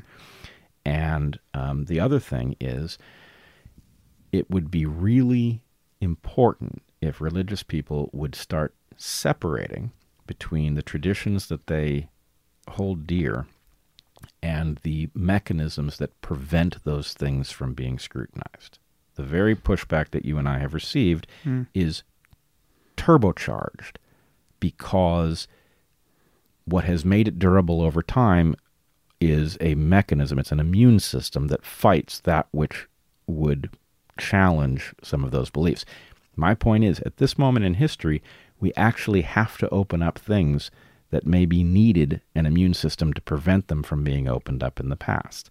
And that means religious people, in some sense, have to, you know, turn off the burglar alarm on those things so that we can talk about what role they're playing. And that, that's going to require their participation. Well, it's it's the thing they naturally do to every other religion too. Yep. It's, it's the reason why a Christian doesn't convert to Islam tonight, right? Like just even just the benign neglect. I mean, that's the, that's the way most atheists uh, treat religion most of the time. Anyway, it's not like atheism is predicated on endlessly criticizing religion or trying to update it or trying to find out what's wrong with it. It's it's it's just there's no reason to pay attention to it because it's it's not justified, and that's exactly what every religious person does to every other religion too. And so it's not it's it's actually just it's asking for a coherence in the kind of evidentiary tests you would apply to any belief that didn't get smuggled in with you know, mother's milk to you. And um, I mean, part of the frustration of it, of you know, that most most atheists feel, and you know, I certainly feel it on this topic, is just f- looking at this all in terms of opportunity costs. You know, it's like I mean, it's, it's almost like well, like well, what's the what's the problem with the the Trump presidency? Well, one major problem is just sheer opportunity cost. It's like just think of all the good things we're not doing when we're talking about how bad Trump is and trying to figure out how to get him unelected or impeached or you know what's just just reacting to him on Twitter. It's like like as toxic as all that is and all of the bad effects you can easily point to, forget about all that. Just think of all the bandwidth concerns. It's just Occupies a lot of processor yeah, time. Yeah, it's just it's unbelievable, right? And when you look when you when you put that lens up to the history of religion, right? It is just grotesque. The amount of of human creativity and ingenuity that has that continues to be lost. Now, again, there may be some. Uh, I'm agnostic as to whether or not there was ever a period in human history where you you might say, actually, it was necessary here. Given the given the tools on hand, this was not not only uh, useful, it was in some ways optimal. Given we had a, we had a sort of bottleneck to get through, or a, you know a a valley to descend into to climb out of. But like this is you know this was a necessary course for for the species, or at least the, you know the the groups that have have survived. Uh, maybe that's the case, but now when you, when it's just when you think of the fact that there are kids, you know, being taught that everything in the Quran is the most important thing you could possibly, you know, cognize over the course of a human life, and you know, being terrified with with thoughts of hell, uh, lest their attention stray, right? Uh, or and it's and the Mormons are doing it, and the Scientologists are doing like uh, under every you know you know cultish or or or uh, larger framework. This is what's happening. Uh, just forget about the, the, the, the bad effects. Just just in terms of opportunity cost, it's a, it's a it's a tragedy, right? And so, I think every atheist who's not spending any time on any of those errant projects, right? Just it's they see, they see a whole cult. I mean, the other thing that doesn't make a lot of sense here is that when you when you hear the argument of a sort that you just framed, that this is you know there's real risk here. There's real uh, we do this at our peril. You know, most people most of the time really need this stuff uh, or have needed this stuff people are almost never talking about themselves. I mean, the, the, conversation is always framed with like, "Listen, I don't need this. My wife doesn't need it. Our kids aren't going to need it. We're all fine." But listen, you don't understand how people really need this stuff. Well, no, people. Mo- most people are, are just like us if given the chance. I mean, I think that's a, a fair operating assumption. No, nobody's well, kids are going to spontaneously become Jehovah's Witnesses but for some process of indoctrination, you know, and if they did spontaneously become Jehovah's Witnesses, that would be tantamount tantamount to madness, right? You would say, okay, something has gone wrong with your mind if you de novo believe these things, right? It's only under a process of indoctrination that you can explain the process how uh, the process of a healthy human mind coming to believe those things.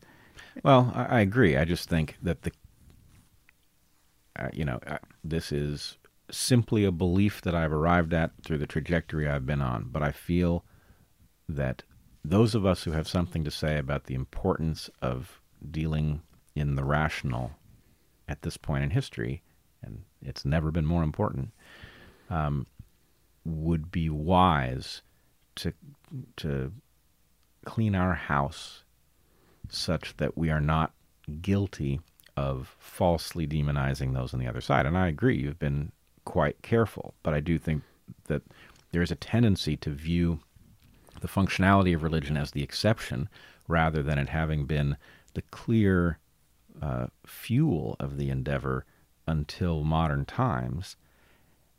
And that once once we get there, we are much more hearable to people who we are, in the end, who we need to appeal to and, and let them know actually um, you're not under attack but there is an important problem to be solved. And well, well, no, they they are they will be under attack where when it really matters. I mean, that's just the thing. It's like you're not a, you're, everyone's free to believe whatever they want to believe until your beliefs are really are an obstacle to some very good important thing happening, or or they're or they're likely to cause some, you know, raise our risk of something terrible happening in the meantime. So, yeah, no, you know, nothing it doesn't matter much at all what you believe about vaccines until we invent really important ones, you know, until we have a pandemic that's killing everyone, you know, and you know it's it's not it's you know measles plus, know, okay, I, I can tolerate what you think about measles because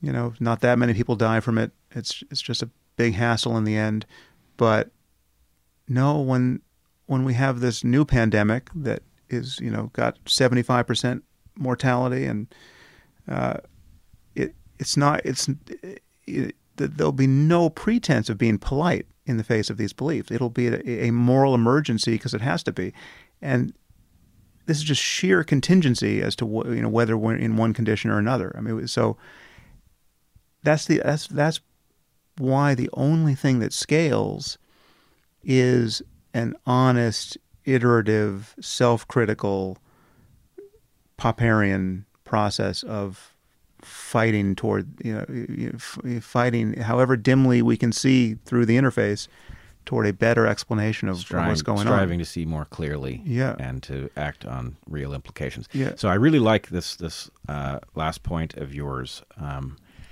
about uh, the the durability of what emerges here and in some sense i would say we are in agreement that this is the moment to address it because we don't have the situation of the vaccine and it's necessary for public health that people who don't believe in it get it anyway.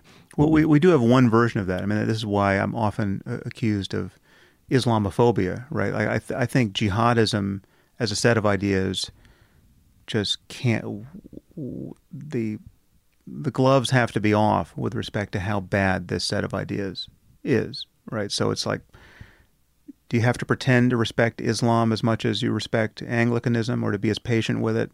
No, you really don't, because Islam is too busy respecting jihadism, right? And so, like, we have to ram this through unapologetically, right? And this is where, and, and this politically, this becomes inconvenient, and this is where, you know, you get into circumstances where people are criticiz- criticizing Islam for the wrong reasons because they're actually xenophobes and bigots yep. and you know, neo Nazis, and you you want to have nothing to do with those people. But in a space where no one left of center will say an honest word about the differences among religions, you know, this is this is not the time to, to be mincing words with what we know to be true. Jihadism is not the same thing as any other strand of mainstream religion now, and it is it is not the jihadists do not stand to to Islam the way the branch Davidians stand, stood to Christianity or the Westboro Baptist Church stands to Christianity. I mean, this is just these are false analogies. it's a far bigger problem, as is Islamism. You know, into in which in with with which jihadism is wrapped, and so again, this is just a this is a place where I think we have to. Uh, I mean, I've always acknowledged there's a role for different voices here, but I think we are more in the position of, you know, we've got a pandemic, an unacknowledged pandemic, and we've got these people who have a a taboo around even talking about the utility of vaccination, right? And so we have to we, we, we have to have the, we have to do philosophy on a deadline here. You know, this is. I agree, and I think it's an important one. I would only uh, add that I want to do that analysis when it comes time to it uh, in the proper geopolitical context, because although I find the analysis compelling that there is something uh, especially frightening in jihadist Islam, there's also a context in which it caught fire, which I think we have to be honest about. But anyway, let's not uh, no, let's not go down we'll, that road. We'll go now. into our fourth hour. What? We'll be going into our fourth hour no, if we tackle another topic. we can't do that. So, Sam, let me say um, this has been a great pleasure uh, and an honor. And um, I should say, uh, often I ask guests where they can find you.